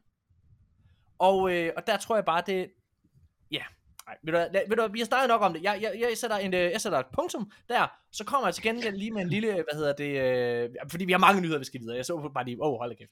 Øh, hvad hedder det? Til gengæld så har jeg lige en lille observation. Øh, brug den til, øh, eller lad være, fordi det er kun et postulat og en observation fra min side. Der er ingen artikler, der har refereret til det her. Men for en måned siden, øh, den 17. juli helt præcist, så øh, var der mange, der lavede en artikel om, at øh, den her Activision handel faktisk kunne gå igennem allerede i august måned, fordi der er en, øh, hvad kan man sige, der er sådan en, en regel med, at når FTC har, øh, når Microsoft har afleveret det sidste, øh, eller øh, de dokumenter FTC efterspørger, så er der en 30 dages, øh, hvad kan man sige, venteperiode, hvor det er, at FTC ligesom kan bede om mere. Hvis de ikke beder om mere, så går handlen automatisk igennem. Der er intet, der syder på, at FTC har bedt om mere efterfølgende. Og det betyder, at den 17. juli, det var sidste gang, at der ligesom var noget omkring det her. Altså, så kunne teknisk set, der går to dage nu, og så går den her Activision-handel igennem. Øh, det kunne faktisk ske i den her uge, så frem det her, det er rigtigt, at der ikke er, har været flere forespørgseler fra FTC, og det er der altså ikke noget, der vidner om. Så jeg tror, at den går igennem ret snart. Øh, der er jo ikke Ja. Jeg, tror også, den, jeg tror også, den kan gå igennem. Jeg tror, det kræver godkendelser fra, fordi det er globale mediekonglomerater, ja, ja. Øhm, som opererer på en masse markeder. Ja.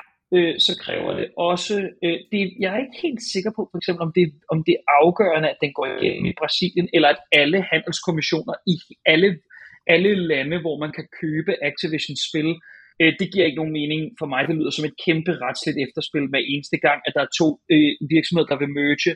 Men øh, øh for eksempel tror jeg også, at det er meningen, at det, skal gå igennem i EU blandt andet, hvor at jeg ikke tror, der er helt samme. Men jeg tror, du har fuldstændig ret i, at vi inden for det næste nærmeste stykke tid vil vi få de første sådan rigtige forlydender i, hvordan det her det kommer til at være. Fordi man skal også huske, at den deadline, der blev sat, som var sommeren 23, det er, hvor absorberingen skal være færdig. Ja. Det er ikke, hvor de kan gå i gang. Og hvis vi kender sådan absorberinger og sammensmeltninger fra andre eller lignende brancher, så tager det simpelthen så fucking lang tid at gøre de her ting klar.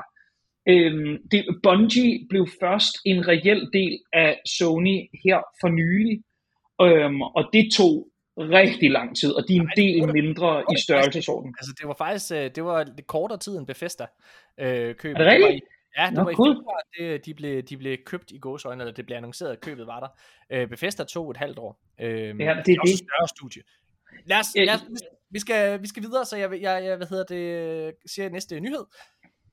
analytiker, spilanalytiker, Michael Pachter, øh, som er sådan en øh, ret respekteret øh, ja, øh, spilanalytiker.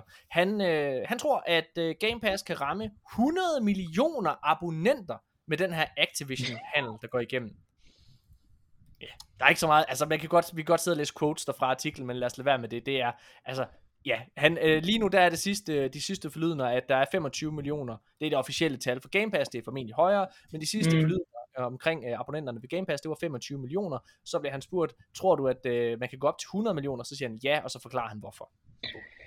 Det er Michael Pachter, ved det, han skyder med skarpt øh, for også at blive relevant, og det, han har en masse branchekendskab, så det er sikkert ikke hede op af lommen. Det lyder, øh, det lyder for meget. Øh, en, en, en firdobling lyder hæftigt, men jeg tror, vi alle sammen er enige om, at hvis alle Call of Duty-spil og Øh, og i, i, ikke nok med det, også en masse andre Activision Blizzard øh, øh, aktive IP'er vil blive mhm. fast inventar på Game Pass.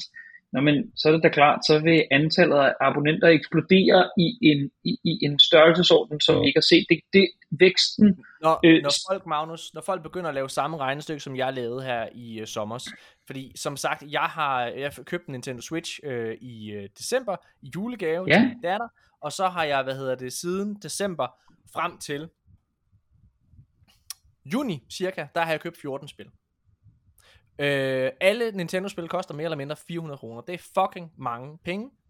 Ja. Og så lavede jeg simpelthen bare regnestykket. Altså det her det er jo fuldstændig sindssygt. Jeg, det gik op for mig. Jeg kunne købe en Xbox Series S med Game Pass i et år. To gange. For det jeg bare havde brugt på spil. Når folk begynder at lave, når folk begynder at lave samme regnestykke over på PlayStation siden, øh, hvad hedder det, øh, kontra, øh, hvad hedder det, Xbox øh, Series X eller S med Game Pass, jamen så tror jeg, det kommer til at give sig selv. Jeg tror heller ikke, det rammer 100 millioner, men jeg tror, vi kommer over 50. Det tror jeg på. Jeg, jeg tror, det er svært, jeg tror, det er svært at sige. Jeg tror, eksplosiv vækst, øhm, mm. ved det, jeg tror, det man også skal huske omkring Call of Duty er, at Call of Duty, en af grundene til, at det er blevet den, den størrelsesorden, som det er, er fordi der er en masse mennesker, der køber Call of Duty hver år, som ikke aner, at Game Pass eksisterer, og som slet ikke har nogen koncept om, øh, hvad det er. Altså, ved, sådan, øh, tænker på sådan noget, og, og det kan godt være, at lyder arrogant men sådan, det er amerikanske midtvesten, hvor de køber to spil hver år, de køber Man, og de køber Call of Duty, de er fuldstændig ligeglade med, hvor de køber det fra, de er fuldstændig ligeglade med, deres konsol har aldrig, den er ikke online, de besøger ikke digitale storefronts, de køber bare Call of Duty, fordi de gør deres venner, og så spiller de det to uger, så ligger de. Jeg tror, det udgør en ret stor del af den samlede Call of Duty purchasing gruppe, hvorimod at sådan noget som, du ved, God of War salgstal, Red Dead 2 salgstal, mm-hmm. er ligesom består oftere af mennesker, som er meget bevidste om, hvad markedet kan tilbyde, ja. og elsker den, lige præcis den her offering. Men du ved, alle er da enige om, vi, vi kører der op af, ikke? Altså, det Men når det, er, det er når, det er, at, når det er, at Microsoft formår at reklamere for øh, øh, den målgruppe, som du øh, siger der, og forklare dem, at FIFA eller Madden, som de sidder og spiller, er på Game Pass, øh, hvad hedder det, og bare kan spilles der, ikke også, sammen med Call of Duty, jamen så tror jeg bare, det giver sig selv, øh, fordi ja, ja. folk, øh, altså ja, ja, det er jeg ret, øh, ret sikker på. Lad os øh, gå videre. Øh, Gamescom er lige rundt om hjørnet, jeg går ud fra, at du også skal dække det, Magnus. Hvad hedder yeah. det? Der er, um, og Xbox har lært af deres øh, fejl. Vi har jo kritiseret dem for deres øh, juli showcase. Ikke for showcasen i sig selv, øh, men simpelthen fordi, at de ikke var ude og forventningsafstemme på forhånd.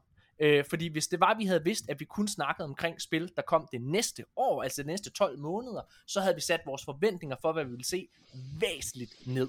Øh, og så havde det sikkert været en langt bedre showcase, end det var, mm. Øh, mm. når det var, man var totalt hyped og klar på at se mere af Fable, mm. og jeg skal komme efter dig.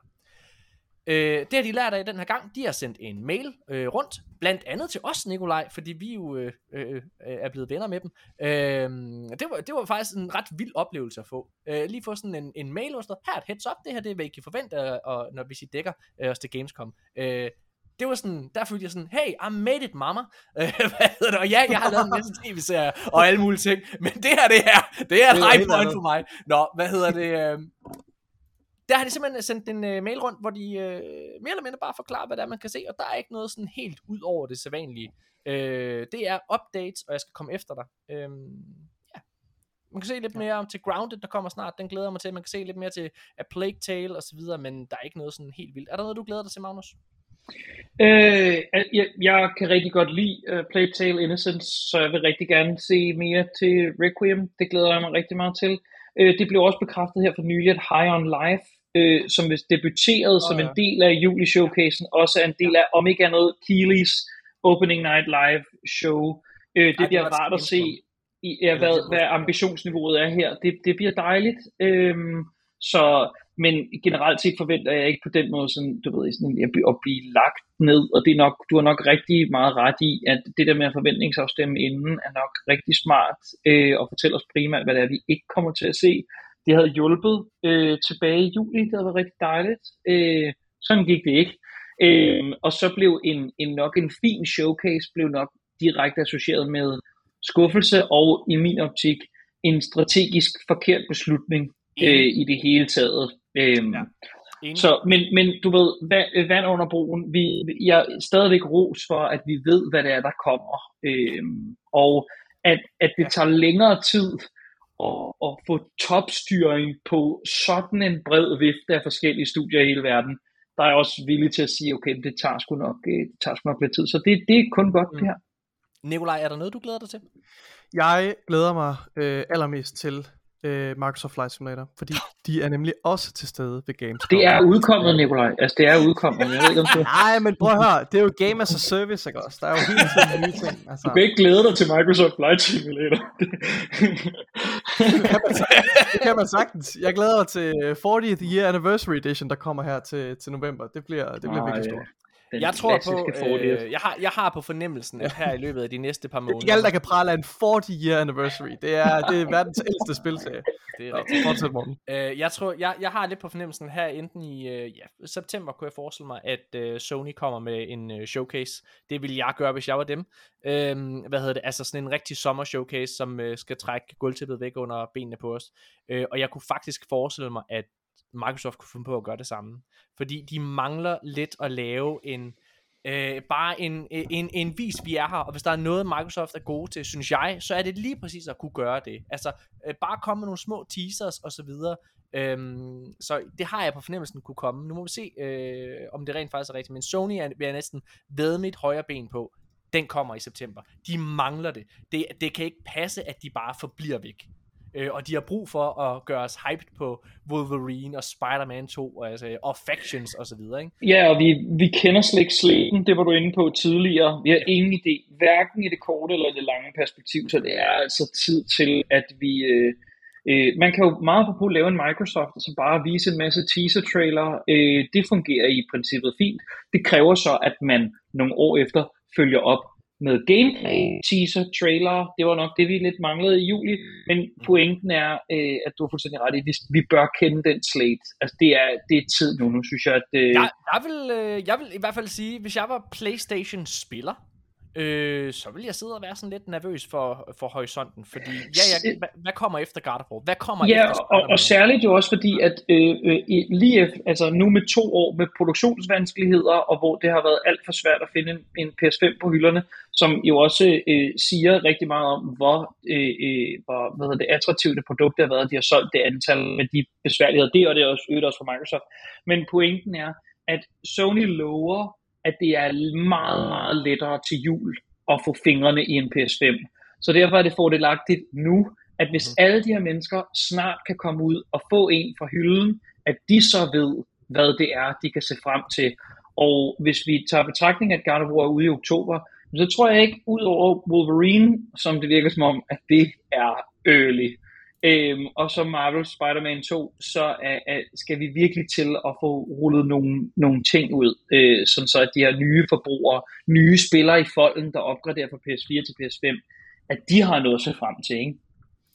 Der er en ny Xbox Elite Series kon, øh, øh, der er en ny Xbox Elite Series 2 controller, der er leaget. Den er sort og hvid. Øh, jeg er spændt på, om det er den, du får, Nikolaj. Hmm. Øhm, den er i hvert fald, jeg, altså, jeg ved ikke, jeg kan godt, jeg, jeg, uh, jeg er ikke, ligesom øh, jeg ikke kan lide designet på PlayStation 5, øh, så er jeg heller ikke helt øh, tosset med den her umiddelbart. Jeg kan godt lide den øh, helt sorte, jeg har her. Det kan jeg godt lide, når det er helt simpelt. Nå. Hvorfor er det kun noget af den, der er hvid, by the way? Det på billedet, det, det forstår jeg simpelthen ikke. De udgav en hvid, de, ja. de udgav en hvid version af den originale mm-hmm. Elite controller, og den var helt hvid. Ja. Så hvorfor er det kun midten det virker mærkeligt. Nå, Men, det er en fed controller. Det, det er det. det er ligesom jeg, vil, det, jeg vil gå så langt som at sige, at det er den bedste controller, der er på markedet. Og ja, jeg har også prøvet at spille med en PlayStation 5 controller. Uh, jeg uh, synes haptic feedback er fint. Men, uh... nå, lad os, uh, lad os gå videre. Call of Duty! Ej, haptic feedback er en fucking fed feed. Jeg glæder mig sindssygt meget til, at det kommer på en, uh, på en Xbox controller. Det, det skal lige siges. Der ja, synes ja. jeg, der har de virkelig... Uh, der har de virkelig øh, altså, øh, anstrengt sig, Playstation. Det synes jeg er Jeg har talt med mange, øh, mange der, har, der slår det fra, når de spiller øh, multiplayer og så videre, altså, fordi det simpelthen er mere forstyrrende, end det er fedt. Altså, okay, nå, nu, altså haptic feedback, det er jo, hvad hedder det, altså det er jo mere de der, mere, hvad hedder det, følsomme og, og fine, hvad hedder det, øhm, øh, sådan vibrationer, altså haptics, ikke også? Men jeg tænker også på de der triggers, det er dem, er det jeg tænker ja, det, på. Øh, jeg tror det er det, uh, Sony kalder dem selv, kalder det 3D haptics, øh, fordi det både er i triggersne og i shouldersne, og det er mere sådan præcist. Ah, ja, øh, ja. Det som gør den til en dual sense. Mm.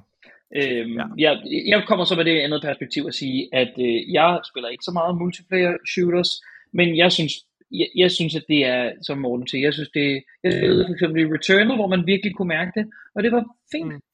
Det var ja. fint. Ja, fint. ja. det var det, er fint. Det, er ud af det, er ikke det, det er ikke det, der hverken maker eller breaker indlevelsen for mig. Øhm, det, er, det er super fint. Det, det skal nok være en, en supplerende feature, snarere end den centrale sådan investeringsgrundlag. Så det er nok også der, ja, hvor jeg er. Lad, nu, det, det, kan, det kan jeg godt følge, men som en, der spiller shooters, der bliver nødt til at sige, det er potentielt en ret betydningsfuld feature, at, uh, at du har modstand i aftrækkeren, som afhænger af hvilket våben du bruger. Ja, det, det kan jeg også godt tænke Det kan jeg godt tænke mig. blandt andet var i, Nikolaj, det var jo Call of Duty. Hey, god segue til næste nyhed. God segue. Call of Duty Warzone og Modern Warfare 2, de blev vist frem til et uh, Call of Duty event, som uh, kommer her den 15. september. Hmm. Det er så godt. Det er fedt. Lad os gå videre. Uh, jeg dropper næste nyhed der omkring uh, detaljer omkring en skrottet Call of Duty Black Ops 2 kampagne, som er leaget her efter fire år. Det var, hvis vi lige havde tid til at snakke om det. Ja, nu ved I, der er noget, der er leaget. Google det, hvis I synes, det er spændende. Det er Hvad hedder det? Men det var jo altså det, der gjorde, at det spil ikke solgte så godt. Det er der i hvert fald mange analytikere, der vil sige. Det er jo det dårligst sælgende Call of Duty-spil, Black Ops 4. Øh, og en af grundene, det var, fordi det ikke havde en kampagne, så måske skulle de have kørt med den alligevel. Nå. Øh, Overwatch de stopper med at sælge lootboxes. Yay! Her den 30. august. Det kommer ikke til at være til stede i Overwatch 2, og øh, fra den 30. august, så kan man heller ikke købe dem længere. Det synes jeg er et, en kæmpe sejr for menneskeheden, det her. Ja, for hvad det, et spillet, der populariserede lootboxes, hvad hedder det, stopper nu med at sælge dem. Det er dejligt. Øh, før vi fejrer det, det er trods alt Blizzard, så de har en tendens til at finde en måde at skuffe på alligevel. Så jeg, vi, kender ikke, vi kender ikke monetariseringsgrundlaget øh, i Overwatch 2. Vi ved ikke. Der var en enkelt lækket survey, hvor de spurgte sådan, er I villige til at betale 45 dollars for et skin? Ja. jeg, jeg har lidt på fornemmelsen, at, øh, at ej, det, er, det er en forhåbning, lad mig sige det sådan, hvis det er, at øh, Activision Blizzard kommer ind under øh, Microsoft paraply, så tror jeg, der kommer nogle generelle ændringer, øh, altså og i forhold til prioriteringer, fordi Microsoft mm. fremstår i hvert fald som om, at de er meget bevidste omkring øh, offentlige meninger, og hvordan et firma bliver, altså, det er jo også derfor, at, altså, ja, hvordan et, man, man, man, man kigger på et firma, og hvad for et image det har, det er jo også derfor, at der er så gode arbejdsvilkår ved Microsoft. Det er fordi, de kan ikke holde til. Microsoft vil ikke have de her skandalesager. Og jeg kan huske, at det for eksempel var hvis vi snakkede om dem, der har lavet Ori and the Blind Forest og Will of the Wisp, der trak de jo stikket fuldstændig for det firma, fordi at der var, dag, der var dårlig arbejdskultur, og det kunne vi jo snakke om her for noget tid siden. Det er jo altså de færreste, uh, Moon Studios hedder det, det er jo altså de færreste virksomheder, der gør det, så der på den måde bare er, ja, helt hardcore. Det synes man, jeg fedt. man kan tillade sig at håbe, der er i hvert fald nok at tage fat på med Activision og Blizzard, ikke? Så. Det må man sige. Øhm, Playstation-spil øh, på PC, det kommer måske til at kræve et PSN-ID i fremtiden. Det giver da max mening. Hvorfor ikke? Det synes jeg, der er fint. Det skal der være en del af økosystemet. Det kan jeg ikke se, hvorfor det skulle være en dårlig nyhed. Øh, noget, der så gengæld er en dårlig nyhed for Playstation, det er desværre den nye for Spoken-trailer.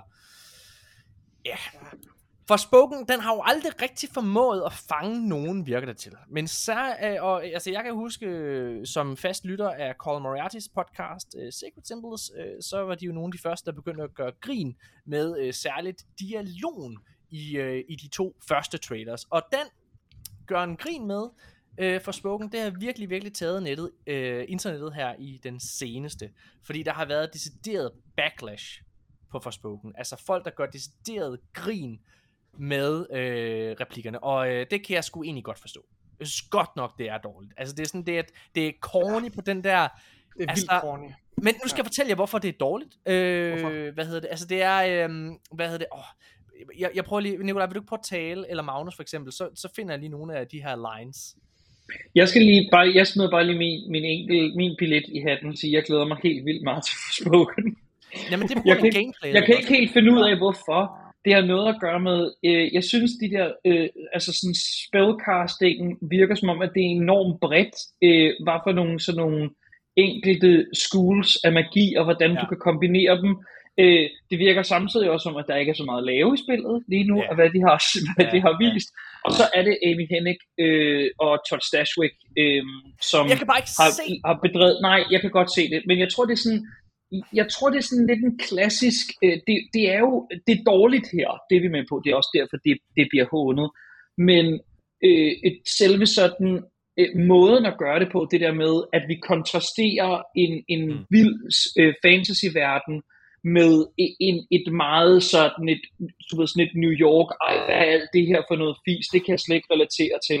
Øhm, og ved det, den, men- det fungerer bare skidt her. Altså, jeg tror, det er ligesom er det, der er... Må jeg, øh, nu, nu kan jeg lige læse nogle af replikkerne højt. Ja. Og nu kan jeg prøve sådan, okay. Okay. So let me get this straight. I'm somewhere that's not what I would call Earth. I'm seeing freaking dragons. And oh yeah, I'm talking to a cuff. Altså, det er, hvad hedder det, altså det er, og det er den måde, det replikkerne bliver. Ja, Ja. okay. Hvad hedder det, uh, I might soon be uh, doing magic, eller sådan noget. også? Det er bare, det er så corny, men det, der gør Ja. det dårligt, det, fordi det her, det er, prøv at, lad mig lige sige, ud fra en manuskript øh, hat, som jeg påstår at have, hvad hedder det, så, øh, så den her type karakter, den her tongue-in-cheek dialog, kan sagtens fungere. Det gør den for eksempel i Uncharted.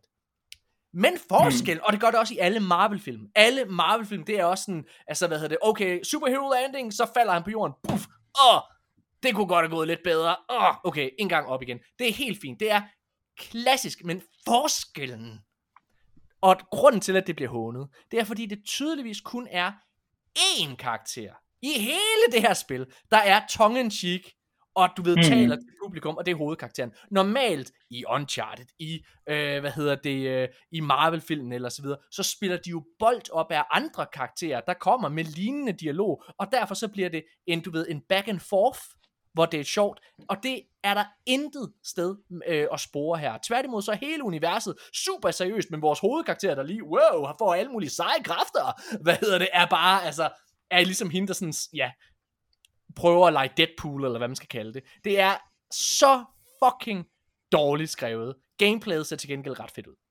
I, I skal tillade jer øh, i den originale Twitter-trailer, hvis den stadig er live. Det var ligesom sådan en marketing-push på Twitter.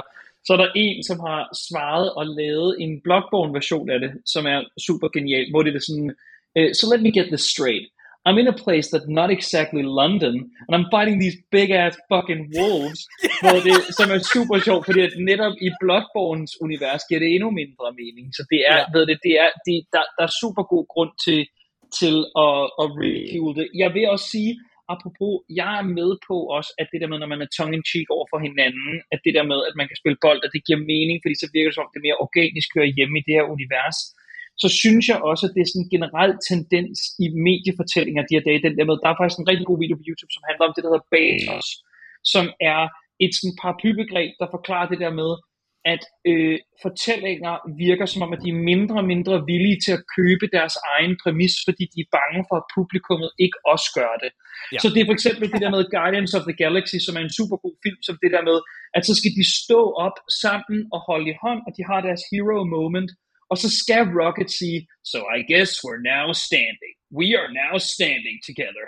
Hvor at det er fordi, at, den er, at filmen er så bange for at have sit hero moment, fordi mm. at den tror, at vi tror, at det er enormt corny, så vi vil gerne have det komisk undermineret altid.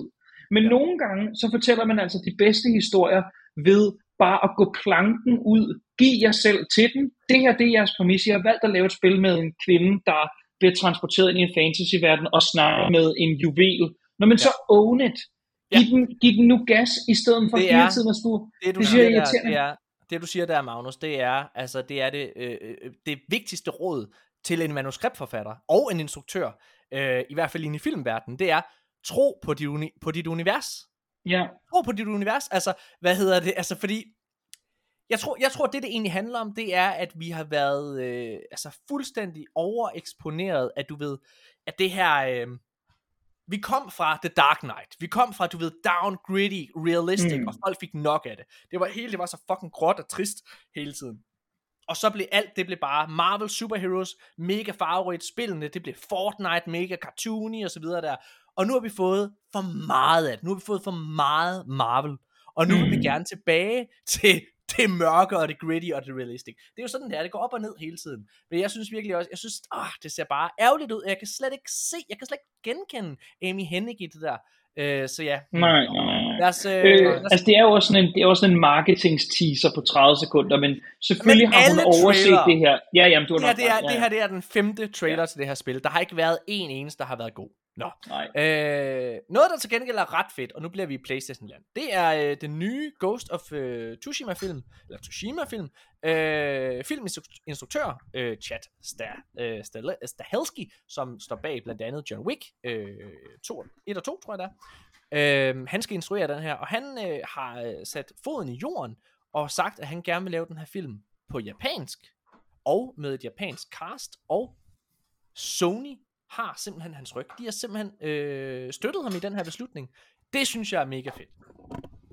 Ja, det, det, det, det, det sælger den totalt for mig. Altså i forvejen, jeg ved ikke med jer, men jeg var sådan ret, øh, jeg er ret skeptisk over for en Ghost of Tsushima film generelt, fordi det er, en, det er et spil, som er fedt, fordi det øh, tilbyder en spiludgave af det, man normalt har kunnet få på film, så nu får vi en film baseret på spillet, som tilbyder en filmagtig oplevelse.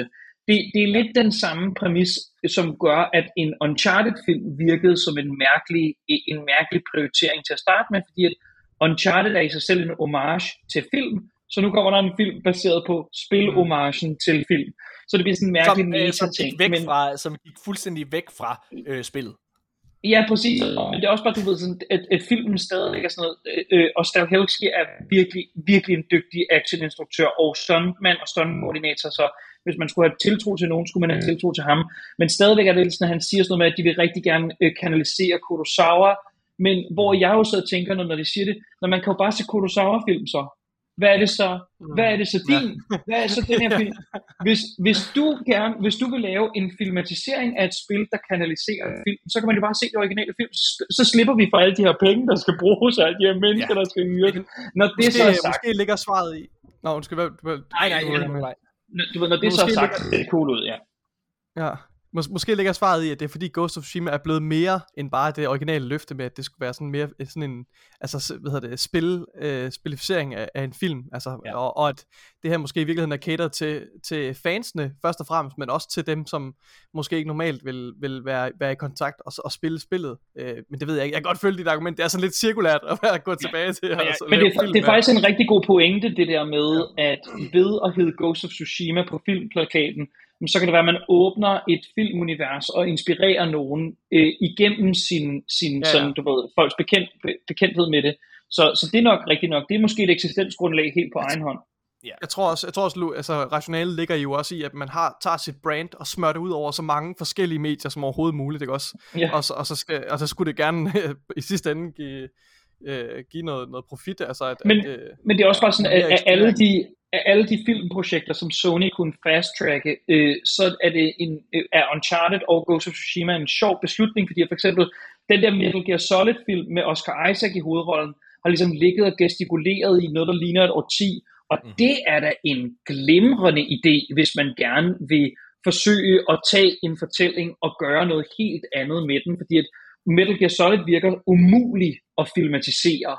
Så ja. det er da en udfordring lige der, hvorimod ja, Ghost of Tsushima ja. virker virkelig let at filmatisere, som i mm. virkelig let, ikke? fordi jeg den tror, er det øh... lidt i forvejen på den anden side, så det, som en Ghost of Tsushima-film virkelig er kørende for sig, det er, at altså, der er virkelig et øh, fåtal af øh, samurai-film derude. Ikke? Det er altså, rigtigt, sidste, det er også den rigtigt. Sidste, jeg, ja. den, den sidste, jeg nogle gange kan huske, det er faktisk The Last Samurai med, med, med Tom Cruise. God film. Hvad God film. Det, men hvad hedder det? Altså, der, ja, der mangler noget der. der og, findes der en uh, samurai-film, som er sådan, nu ved jeg godt, nu snakker han om, at det skal Turtles. være på japansk og så videre. Turtles, men sådan, altså sådan helt seriøst. Turtles. Sådan en, sådan en, en, en vestlig, ikke at det måske behøver at være vestlig, men, men sådan gritty uh, Dark Knight, uh, altså har, hvad hedder det, har samurai-filmene fået den, uh, den tone, Ja, men du, du, man kan sige, det der er med det, det er, at vi har haft et, øh, altså et utal af samurai-film, der bare ikke er samurai-film, og det er Star Wars. Altså Star Wars er jo øh, ja, ja. Virkelig, øh, inspireret ja. af to genrer, og det er lige præcis øh, Kawasaki, eller hvad han hedder, ham der, øh, hvad hedder han? Ham der øh, samurai-fyren. Kawasaki? Oh, dem der lavet de der øh, Nå, Kurosawa, ja, hvad hedder det? Øh, ja. De film, og så westernfilm, det, der er slået sammen, ikke? Men jo, jo, 100%. Jeg, jeg, jeg, jeg tror helt sikkert, okay. der er noget, fordi bare det at se en samurai, samurai-film er nyt og spændende øh, i 2022.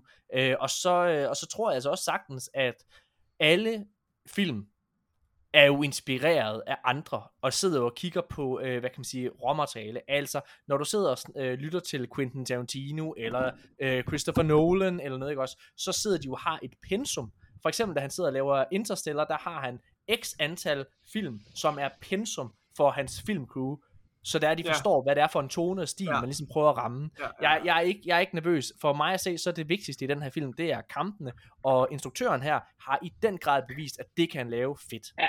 Han instruerede jo også øh, John Wick 3, uh, øh, Parabellum, og ved det, den er stadigvæk en fucking force of nature, den film. Ja. Altså, den er simpelthen glimrende. Så, øh, det er lige kommet frem, at den, øh, jeg er lidt bekymret for den næste, fordi den, John Wick 4 er kommet frem, øh, at det skal være den længste i franchisen. Og sådan, prøv at bare fordi noget er langt, betyder det ikke, det er godt. Så jeg er meget spændt. Men lad os nu se.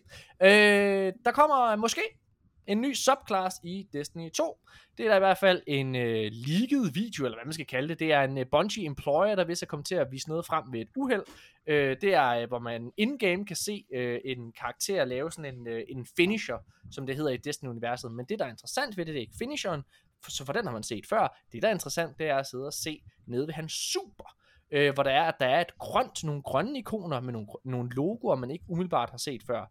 Og det tyder altså ret meget på, at den her Necromancer subclass, eller hvad man skal kalde det, som har været teaset og ønsket i Destiny-universet øh, siden Destiny 1 øh, måske endelig kommer med Lightfall. Og jeg har også brug for det, Nikolaj, fordi jeg kan elske Destiny, men jeg har brug for at blive hævet tilbage. Witch Queen gjorde det ikke helt for mig. Nej, det, det gjorde det heller ikke for mit vedkommende, men altså igen, det er sådan meget, øh, det er så meget det der, som jeg sagde før med, med RPG-spil og, og, og World of Warcraft, når man kommer ind i mm. boblen, så sidder man der og så, så ryger der lige et par uger, ja, ja. Hvor, man, øh, hvor man lægger nogle timer i det, og så, og så ja. kommer man videre igen. Og sådan øh, tror jeg, at Destiny vil være for mig også øh, fremover. Den 23. august, der kommer der en showcase øh, for Destiny, hvor den her næste expansion formentlig bliver vist frem. Jeg spørger ikke dig om Destiny, Magnus, fordi du nok ikke har noget forhold ja, til Ja, jeg ønsker helt at på jeres rejse. Jeg, jeg, er, jeg er stadig meget, meget spændt på, hvor det, hvor det går hen, fordi jeg føler, der er rigtig, rigtig meget på spil for, for Bungie, ja. øh, og, jeg, og det er en super kritisk fase, de går ind i nu, hvor de skal levere de to sidste expansions, der skal afvikle øh, en hel en saga, der har strukket sig over mere end 10 år nu. Nej, det passer ikke. Hvor lang tid er det så? Ej, det er noget, det er 2014. Jo, er det ikke, snart, er det ikke sådan 14? Ja, snart, ja. Okay, så det er ikke helt galt. Det er ikke helt galt. Det, det nærmer sig i hvert fald en 10 års saga, som, som skal rundes af. Øh, og så skal de jo samtidig med det også sætte, øh, altså, øh, ligge fundamentet for en ny, øh, ny historie. Så der, der, er, altså, der er virkelig, virkelig meget på spil. Det er den anden mm. sidste expansion i, øh, og der kommer en expansion hvert år, den anden sidste expansion inden at Destiny sagaen, den er i gang med lukker. Lad os gå videre til næste nyhed. Hogwarts Legacy øh, som skulle være kommet her i november, tror jeg det var, er blevet udskudt tre måneder.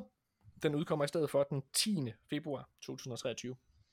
Øhm, Det gamle Shigeru Miyamoto-citat gør sig gældende altid, det der med udgive spil, når det er klar.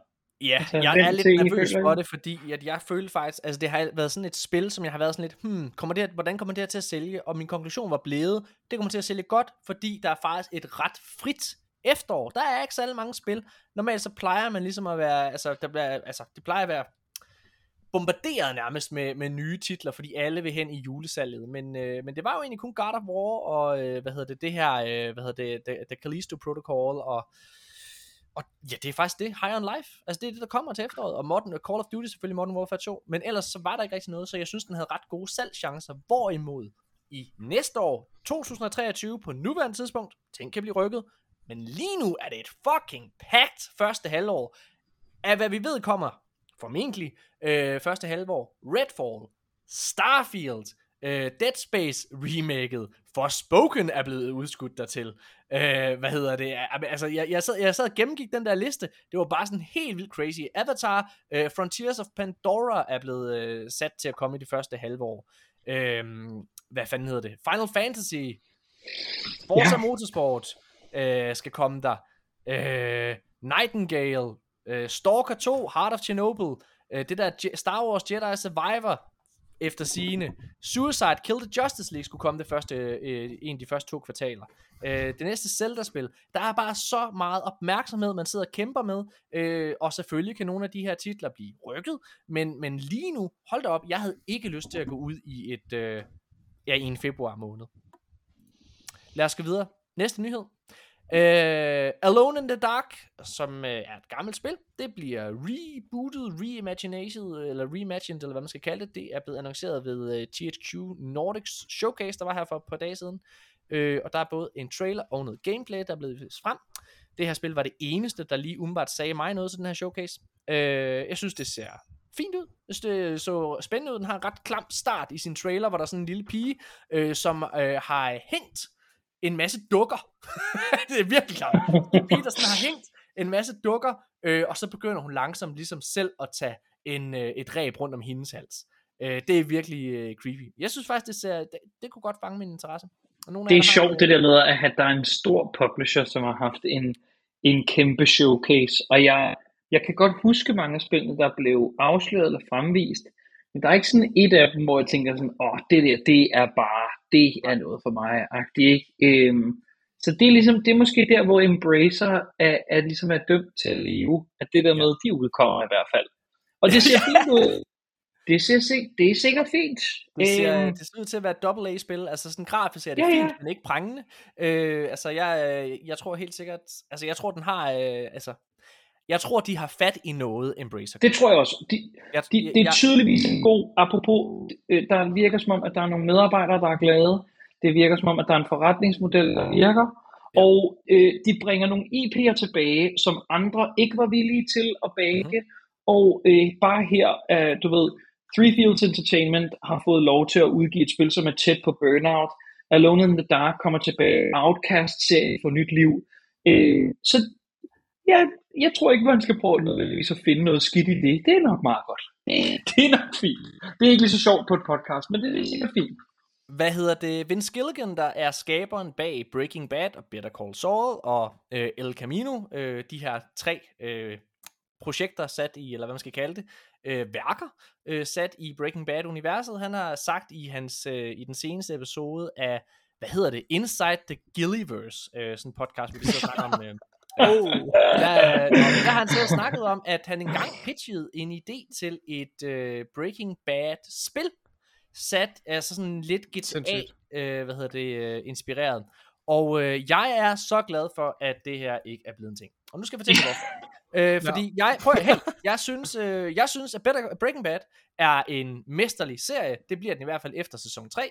Kom efter mig, internet. Hvad hedder det? Men uh, jeg synes, at den overlegne serie er Better Call Saul. Yeah, Better, Better Call Saul har i morgen, yep. når vi optager den sidste episode, og det er en af de bedste serier, jeg nogensinde har set. Uh, jeg synes, det er så fucking godt. Jeg ved ikke, hvor langt de er, men det er helt mesterligt. Jeg har, jeg har, jeg er i gang med sidste sæson, men jeg har sat den på pause, fordi at uh, min kæreste og jeg uh, så Breaking Bad, og så skal vi naturligvis også se, se Better Call Saul. Så det er lidt mærkeligt at gå tilbage og se slutningen nu, for så at se den igen senere. Men, men det, der, det, jeg er kommet ja, skræmmende tæt på flere øh, spoilers på det seneste. Oh, ja, du burde, øh, og jeg har været, jeg har simpelthen været ved at, og, og jeg ved ikke, altså man kan jo ikke gøre så meget andet end at skrive vrede kommentarer. Der, så langt er jeg så ikke gået vel, men altså, der er nogle thumbnails på nogle YouTube-videoer, som simpelthen bare er fucking hensynsløse. Altså, fuck jer. Yeah hvis I laver spoilers i en, i en thumbnail eller en titel til en video. Altså knip jer selv. Især hvis det er sådan nogle store, øh, det, var, det var Variety, kan jeg fortælle. Øh, altså, helt seriøst, det er sindssygt dårlig stil. Det er fucking sammen. Jeg har øh, ingen, en, intet til for folk, der gør det der. Grunden til, at jeg synes, at et øh, uh, GTA-lignende spil sat i Breaking Bad-universet vil være en dårlig idé, det er fordi, det der gør Breaking Bad, Better Call Saul og El Camino fantastiske, det er tempoet og øh, den, det visuelle sprog øh, det er, at i Better Call Saul og Breaking Bad, så tager de sig tid til at opbygge en scene. En, et, et kamera kan stå i altså i en vinkel, og så afspiller hele scenen så nærmest der den sidder, så giver sig ekstremt god tid. Og den, det tempo øh, og det filmiske sprog, der kommer ud af det, vil aldrig nogensinde kunne komme i et computerspil. Aldrig, desværre. Og derfor så vil det blive et magtværk. Det vil aldrig blive det, øh, som, øh, som serien vil være. Der var for mange år siden, så var der et Sopranos-spil, som var ærk forfærdeligt. Igen af samme årsager, som jeg lige har nævnt her. For den aldrig ville kunne, den kunne ikke indfange det, der gjorde serien god. Nå. Det er også lige værd øh, måske at pointere, at, at Vince Gilligan, når han pitcher, så har han måske pitchet det til nogen, øh, og, og så kan det være, at han har fået et, et, et, øh, et budget til at lave det, men grunden til GTA fungerer, er fordi det koster 500 millioner dollars at lave det. Øhm, og Vince Gilligan, ligegyldigt hvor stor en producer og forfatter og instruktør han er, så havde han ikke fået 100 millioner til at lave sit Breaking Bad-spil. Så det vil jo altid blive målt mod den anden store, centrale, crime-based open world, og så vil det være en skuffelse. Så det er nok godt for Breaking Bad og Better Call Sauls omdømme, at det mm. ikke er blevet spilmatiseret i det omfang der, fordi ja, ja, ja. de havde nok ikke haft ressourcerne, eller kendskabet, eller han har øh, desuden mm. sagt, øh, i forhold til øh, Breaking Bad, øh, har han sagt, at det er det sidste i hans øh, Breaking Bad-univers. Der kommer ikke mere. Det er det aller, aller sidste endegyldigt. Hans næste projekt øh, er jeg faktisk lidt spændt på, fordi han har sagt, at det læner sig mere op af X-Files og Twilight Zone. Så øh, det er... Uh, det lyder godt. Ui, ja, det lyder godt. godt. Øh, alle, mm. sidder jo, alle tv-stationer sidder også og venter på, at han bare kommer. Nå. Øh, tredje sidste nyhed i den her uge, det er, at Bandai Namco, de har lavet en lidt mærkelig teaser, men som vist nok teaser det næste Tekken-spil. Så der har været sådan en, øh, der har været sådan en, en trailer for det nuværende sådan Tekken-turnering, og de sidste 15 sekunder nærmest, så er der sådan noget øh, sådan lidt øh, underligt budskab, der så get ready for what's coming next, eller et eller andet, hvor det virker ret meget til, at det næste Tekken-spil kommer. Det er rigtig fint. Øh, jeg er ikke den store fighting game fyr. Det er heller ikke, det er heller ikke min, mit ekspertiseområde. Men jeg anerkender, at det kan noget. Øh, et fighting-spil, der... Ja. Det er en mærkelig måde at, øh, at tease et spil på. Øh, hvis man gerne vil skabe omtale. Det synes jeg yeah. Men det virker som om et kampspil, de kan slippe afsted med det der med, at så kan de placere en, en 3D-model i slutningen ja. af en trailer for noget andet, og så kan de ligesom sige, ej, glæder I jer ikke? Så er det sådan lidt sådan, jo, det gør vi da. Det er det fint. Øh, altså, der går, sikkert, der går sikkert et års tid, før man reelt set ser det næste Tekken, men nu ved vi da, at de har de lever i et eller andet. Et fighting-spil, der øh, særligt har taget øh, hele verden med storm, øh, det er det her Multiversus, som er øh, Warner Brothers' svar på øh, Smash Brothers. Øh, alle karaktererne fra Warner Brothers universet, øh, som altså spænder ret bredt faktisk, er ligesom til stede i det, og så er det sådan et, det er et free-to-play øh, slåsspil, hvor øh, Velma fra Scooby-Doo kan slås mod Superman, og det skulle være ret sjovt, har jeg hørt øh, flere sige. Jeg har ikke selv prøvet det, men øh, det har passeret 10 millioner spillere, og jeg tror ikke engang, det er gået ud i en rigtig launch endnu. Det er stadig beta, så vidt jeg er orienteret. Det er ret sindssygt. Jeg tror, det er i skrivende stund, at de vil launche season 1, øh, ja. som blev forsinket, som skulle have været ude i starten af måneden. Øhm, men det, der er ingen tvivl om, altså vi lever jo i den virale verden, hvor at spil lige pludselig eksploderer. Øhm, så er det Among Us, så er det Fall Guys, øhm, og, øh, og Multiverses har kapaciteten, og det er jo dejligt, fordi folk vil gerne øh, arbejde med de her karakterer, og jeg tror, vi skal alle sammen vise Warner Brothers, at de skal blive ved med at lave spil de her dage, fordi de kunne godt hænge lidt i en tynd tråd. Lad os se, hvordan det går med Gotham Knights, som sikkert bliver efterårets helt store must-have. Jeg, øhm, nej, men jeg vil faktisk, øh, ved du hvad, jeg, jeg, jeg, øh, jeg tror på, at Gotham Knight bliver en kæmpe sælger. Fordi ja, der er ikke andet. Godt. Der er, der er ikke andet. Der er få, der tror på det, så hvad hedder det, de har brug, for, de har brug for dig. Jeg, jeg, øhm. tror, jeg tror på det. Jeg tror på det. Jeg ikke nødvendigvis, jeg tror ikke, det kommer til at ramme Arkham-niveau eller noget som helst, men bare fordi, ene og alene fordi, der ikke er andet. Bare det, at der kommer yeah. noget nyt. Der er så mange små spil, der har fået meget mere opmærksomhed, end det nok havde fået i et almindeligt spilår.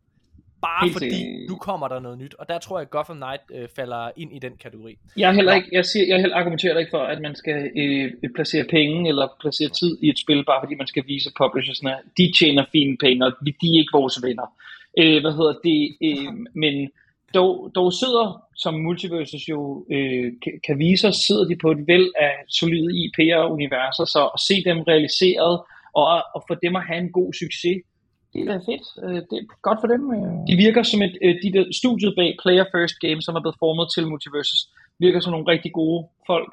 Øhm, så forhåbentlig går det godt.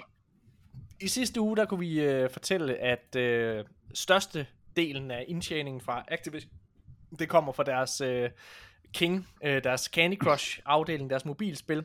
Øh, faktisk så øh, altså overgår deres mobilindtjening øh, hele deres konsolindtjening, altså deres spilindtjening på alle andre platforme. Øh, det er så meget, det tjener. Og øh, den sidste nyhed den her uge, det er også, at Take-Two, ejerne af Rockstar, desværre også kan se fidusen i det. Fordi de forventer, at næsten halvdelen af deres indtjening kommer til at komme fra det nyligt opkøbte Sinka mobilspil. Altså det er, det er ikke bare et spil, det er, det er, en, det er en organisation, der har en masse mobilspil, ikke? Men, men Sinka, mm. som de købte i starten af året. Det er ret sindssygt. Og jeg, jeg tror godt, man kan tillade sig bare at være sur. Altså, det må ja, man gerne. Fordi, det må man. Øh, fordi det er jo ikke fordi, de har købt en, en, en, en, et selskab, som har lavet en masse mindeværdige oplevelser på mobil, som er solide oplevelser, hvad det, håndteret med en masse ynde og fortæller dejlige historier til folk, som så jo øh, ender med at kaste deres kærlighed på mere mobile platform. Det er det her. Så der tror jeg godt, man kan være, være ærgerlig at sige, det håber vi, at det går væk det, det er ærgerligt, at det er ærgerligt, at alle de her øh, store tidligere respekterede øh, publishers, øh, Sony og Take-Two, er begyndt at mm. interessere sig så meget for det her, øh, hvad hedder det, altså, ja, øh, free-to-play segment, eller hvad man skal kalde det, altså indtjeningen derfra. Jeg synes, det er en ærgerlig tendens, øh, for det er jo også det, som Playstation gerne vil med de her 10 games og service-spil, som de nogle gange er ved at udvikle.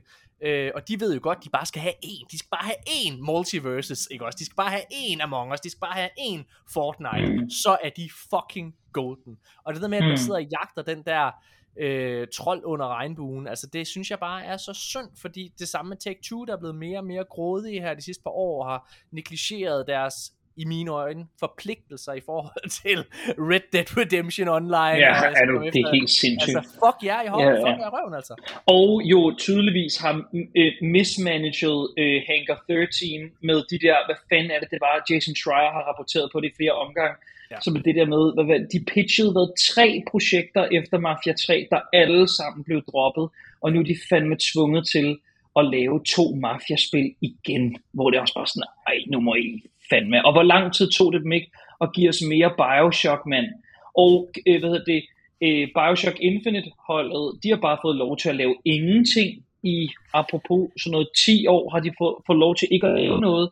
Så det, det er tydeligt, at det, du er fuldstændig ret i det der med, den der golden goose argumentet, at så længe vi har vores goose, så kan alle andre bare få lov til at gå rundt og, øh, og lige røre og sådan noget. Ikke? Så, så det der med at købe sig til en succesfuld mobildivision, og så bare regne med, at det banker virksomheden, det er irriterende for mig, at det virker. Jeg vil ønske det ikke virkede.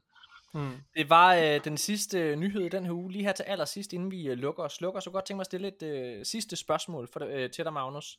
Øh, mm. For det første, så hvad hedder det... Øh, jeg har et postulat, et teaser der inden vi starter med optag. Og det er, at Sony er ved at udvikle sig til EA. Øh, og mm. med den, øh, det, det postulat, det kommer ud af, at EA de jagter det her lige præcis. Altså øh, mm. sige, deres game as a service, og de derfor negligerer alt det, der gjorde EA til EA engang. For mange år siden, dengang man var ung, øh, hvor det var, at de også lavede single-player-spil og øh, altså fede oplevelser. Øh, mm. Over 70% af EA's indtjening, det er game as a service. Øh, og så er der få undtagelser som Dead Space remaket, som jeg glæder mig fucking meget til, og øh, hvad hedder det, Jedi Fallen Order og så videre der. Men primært mm. så er det altså multiplayer-spil og så videre. Og det er tydeligt, at det er det samme PlayStation gerne vil. Er de ved at udvikle sig til EA, og hvordan spår du, at Sony øh, lander, når den her konsolgeneration er slut? Øhm, og det er et godt spørgsmål. Øhm, jeg tror, der er al god grund til at bekymre sig om det. Fordi øhm, hver eneste gang, øh, som jeg sagde før, hver eneste gang, at Sony taler øh, til deres investorer, så sætter de en tyk streg under, at de vil begynde at foretage en masse moves, som ikke har været en del af det, som har placeret dem på toppen ved sidste konsolgeneration. Det er det, der er så bekymrende ved det. Fordi nu taler de nærmest kun om multimedia franchises, en af grundene til, at de køber Bungie, fordi de føler, at det hjælper dem ind på det marked. Øhm, og øh, netop, du, som du sagde, de her, den her, øh, apropos i forhold til, hvor, meget, hvor god tid de giver deres studier til deres singleplayer-spil, virker det som om, de uhyggeligt fast-tracker de her live service-projekter øhm, og har købt studier i øst og vest, også nogen, som har fået en til at klø sig lidt i hovedbunden, sådan noget som Firesprite og sådan nogle. Jeg ved ikke, hvor dygtige de er. Jeg, jeg har ikke set nok beviser på, at de enten er eller ikke er. Øhm, men det, det, er en, det er en sjov, det er, en, det er nogle sjove bevægelser. Er de ved at blive til EA? Jeg tror ikke, at, vi, at beviserne, de konkrete beviser er der endnu af, øh, for, at det her det vil være et eller andet kæmpe fumble. Fordi indtil videre, så er de faktisk blevet ved med at give os de solide øh, øh, singleplayer-orienterede, mikrotransaktions, lootbox-løse øh, blockbuster, som vi kender dem for. Returnal, Horizon mm. Forbidden West, øh, så, så de, og, snart God of War Ragnarok, så de er der stadigvæk. Men skuer man ude i horisonten, så er det bekymrende. Øhm, og selv jeg, og hvad hedder det, ligesom nu er bange for, at nu bliver vi nødt til at bringe, bringe hvad hedder det, også endnu tættere på Microsoft. Fordi jeg havde en PlayStation 4 igennem hele sidste konsolgeneration, og nede ved mig, jeg ejer en PlayStation 5, by the way, købt, mm. ikke fået, men købt, hvad hedder det, og øh, øh, den er i et skab, og min Xbox Series X er den, der står for mit fjernsyn. Det var så også fordi min kæreste og min søn blev ved med at rode med vores konsoller. Jeg har ikke fået placeret dem langt nok op til, at han kan nå dem, så det er bedst, at han kun ødelægger én, øh, hvis nu han ender med ødelægning. Jamen, så der står kun én nede ved fjernsynet, og det er en Xbox Series X, fordi jeg foretrækker bare at spille på den platform de her dage. Jeg synes, det er et bedre produkt, jeg synes, det er en bedre tjeneste. Øh, øh, så, så det er lidt sådan, det er, men øh, jeg synes lige nu bedømt på på, på det, vi bør bedømme dem på, som er deres oplevelser, det er dit, den value, de tilbyder deres forbrugere, så laver de stadigvæk single player spil i en kaliber, som andre i branchen bør bestræbe sig efter og, og, og gøre kunsten efter. Men om de bliver ved med det, jeg synes, ja. jeg begynder altså, at blive mindre sikker. Jamen altså, jo, præcis. er jo lagt ja. til den her altså, enorme, og det er jo, altså prøv at som, som jeg betragter også mig selv som Playstation-fan i en vis forstand, fordi, og det er ligesom som dig Morten, altså vi elsker virkelig de her, øh, de her øh, ikoniske Playstation-titler. Jeg bliver mm. fucking redselslagen, når de begynder at snakke om, at de vil, øh, altså, at de vil fokusere så meget på multiplayer og på game as a service spil. Ja. Øh, fordi jeg føler, at, at det, det sætter i hvert fald en kurs, hvor de træder væk fra deres største styrker som, ja. øh, som, som, som brand, og det synes jeg virkelig er, det er virkelig, ja, virkelig og måske også bare vise, og måske også, jeg tror en af grundene til, at hvis nu, at vi havde en masse publishers, der udgav stærke, narrativt drevne singleplayer blockbuster, så vil det ja, ikke ja, ja. føles så åndssvagt, men de træder ind på et marked, som er enormt mættet af en masse andre publishers, ja. som er kommet, ja. som har gjort som det har her. været i gang i lang tid. Ja, ja præcis, og, hvad det, og blandt andet nogle af de publishers ja. er jo EA selv, hvad hedder det, meget kan man sige om Apex Legends, men folk elsker Apex Legends, og de opfylder tydeligvis et behov, der er på markedet på en måde, som er jeg ved ikke, om det er forsvarligt, men det er tilforladeligt, og det samme er Fortnite. Så problematikken er det der med, at når man ser en virksomhed, som har lavet noget unikt, de kan tilbyde, som vi elsker dem for at sige, det vil vi nu droppe til fordel for at lave mere af det, der i forvejen er en masse af. Det er bare, det er skide irriterende, og det bringer os også tilbage til den der centrale problematik ved live service. Det er, at live service hele den, det trick, mentale øh, trick, de forsøger at spille, den illusion, hver live service forsøger at konstruere for dig, er, at du skal bruge al din tid her. Men sådan kan branchen ikke hænge sammen, fordi at du kan ikke bruge al din tid på FIFA, og på Madden, og på Avengers, og på Anthem, og på, du ved det, det, øh, den en, det er derfor, det hænger sammen, den der semi-traditionelle model, det der med, at vi udgiver et spil, som folk kan gennemføre, og så kan de glæde sig til det næste spil, som vi så gennemfører. Den fungerer jo både, hvis man køber sin spil til fuld pris, og man downloader dem gennem Game Pass. Ja, ja, ja, ja. Så det er mere bare det der med, hvorfor, ved det, der, der er nok spil, som bliver ved kontinuerligt for evigt. Øh, så, Microsoft har været rigtig gode til for eksempel det der med, at deres kav er Forza, og det er Halo, og så ved det, forsøger de så at udfylde de andre huller i Game Pass abonnementet med nogle andre oplevelser. Sea of Thieves til en vis grad, dog er det sådan, det, det er ikke en, ja, det er en live service, men samtidig virker det som om, at folk logger ind i Sea of Thieves for klovne generelt. Og det er ikke ja. lige så, du ved, sådan, det, du ved, sådan Skull and Bones er live service udgaven af Sea of Thieves, virker det på mig som om. Hvad, øhm, øh, sådan helt kort, ja. hvem, hvem tror du vinder øh, konsolgenerationen på nuværende tidspunkt? Jeg, tror helt sikkert, at Microsoft er positioneret til at tilbyde det bedste produkt, som jo giver god mening, fordi at sidste generation var det Sony, der tilbød det bedste produkt, og man ville kunne argumentere for, at generationen før det var det Xbox, der tilbød det bedste produkt. Sådan var det i hvert fald i landen, så vidt jeg kan forstå, der ikke var Norden, at der var Xbox 360 hurtigere, lidt bedre, hurtigere til at have en iterativ hardware-proces, måske nogle stærkere øh, konsoleksklusiver i det, i det billede der, i hvert fald til at starte med. Øhm, så jeg synes helt sikkert, at på alle lederkanter, hvis jeg skulle sidde her, og det er jo det, jeg gør, og anbefale en konsol til en forbruger, så synes jeg, at det er ret tydeligt, at med mindre man virkelig har stirret sig blind på Sonys IP'er, og det må man godt, alt fred med det, så synes jeg, at Microsoft tilbyder den mest forbrugervenlige sæt af features lige nu. Det er den, der står nede ved mit fjernsyn. Det er den, jeg vil anbefale. Min, min, det, det sjove er faktisk det der med, at min lillebror øh, øh, er, hvad hedder det, øh, læser til marinebiolog. Han er en, du ved, en lille øh, voksennør, som elsker at nørkle med ting, er ikke gamer, er ikke en del af det trofaste segment, som lytter til Colin Moriarty, eller læser Jason Schreier artikler, eller Øhm, og han havde en Playstation i sidste generation, og han så, at jeg havde en Xbox Series X, og den har han nu selv købt. Og det tænker jeg er sådan en ret direkte bevis på, at han kunne se den value, yes. og den mente han ville give den bedste value for ham. Øh, og han elsker den konsol, han, og han, øh, ved det, han kan ikke så godt lide at bruge fuldt, han studerer, og han elsker Game Pass. Det synes han giver super god mening. Han kan rigtig godt lide at gå ind og se trailer og tænke, øh, det fylder ham med ro at tænke, at det lander på Game Pass lige så snart, at jeg gerne vil spille det. Så øh, det, jeg, jeg vil mene, at det var, okay lad mig sige det sådan her, jeg vil mene, at det var fair, at Xbox vandt, men det kan også godt være, at de ikke gør. Og hvis de ikke gør, så synes jeg, det er unfair. og så synes jeg, ja. så synes jeg godt, at de kan tillade sig at være lidt for sure. Jeg, øh, jeg, jeg, jeg synes virkelig, det var en fornøjelse, at det var dig, der sagde alle de der ting. Vi, altså igen, jeg blev, vi bliver jo tit anklaget for at være Xbox fanboys. Øh, og det skal siges, jeg har jo ikke kendt dine holdninger til alle de her ting på forhånd, Magnus. Øh, det har virkelig været, det er rart, at der er en anden, der siger det. Så nu kan det være, at der er nogle lytter, der kommer efter dig. Det bliver fedt. Det, Hvad det hedder har det? været en stor fornøjelse. Magnus, det har, ja, det har været en kæmpe fornøjelse. Kæmpe fornøjelse. Fanden. Øh, altså oprigtigt talt, hvor er du øh, altså velvidende og så videre. Jeg håber bestemt ikke, det er sidste gang, du er med her episode, øh, i podcasten.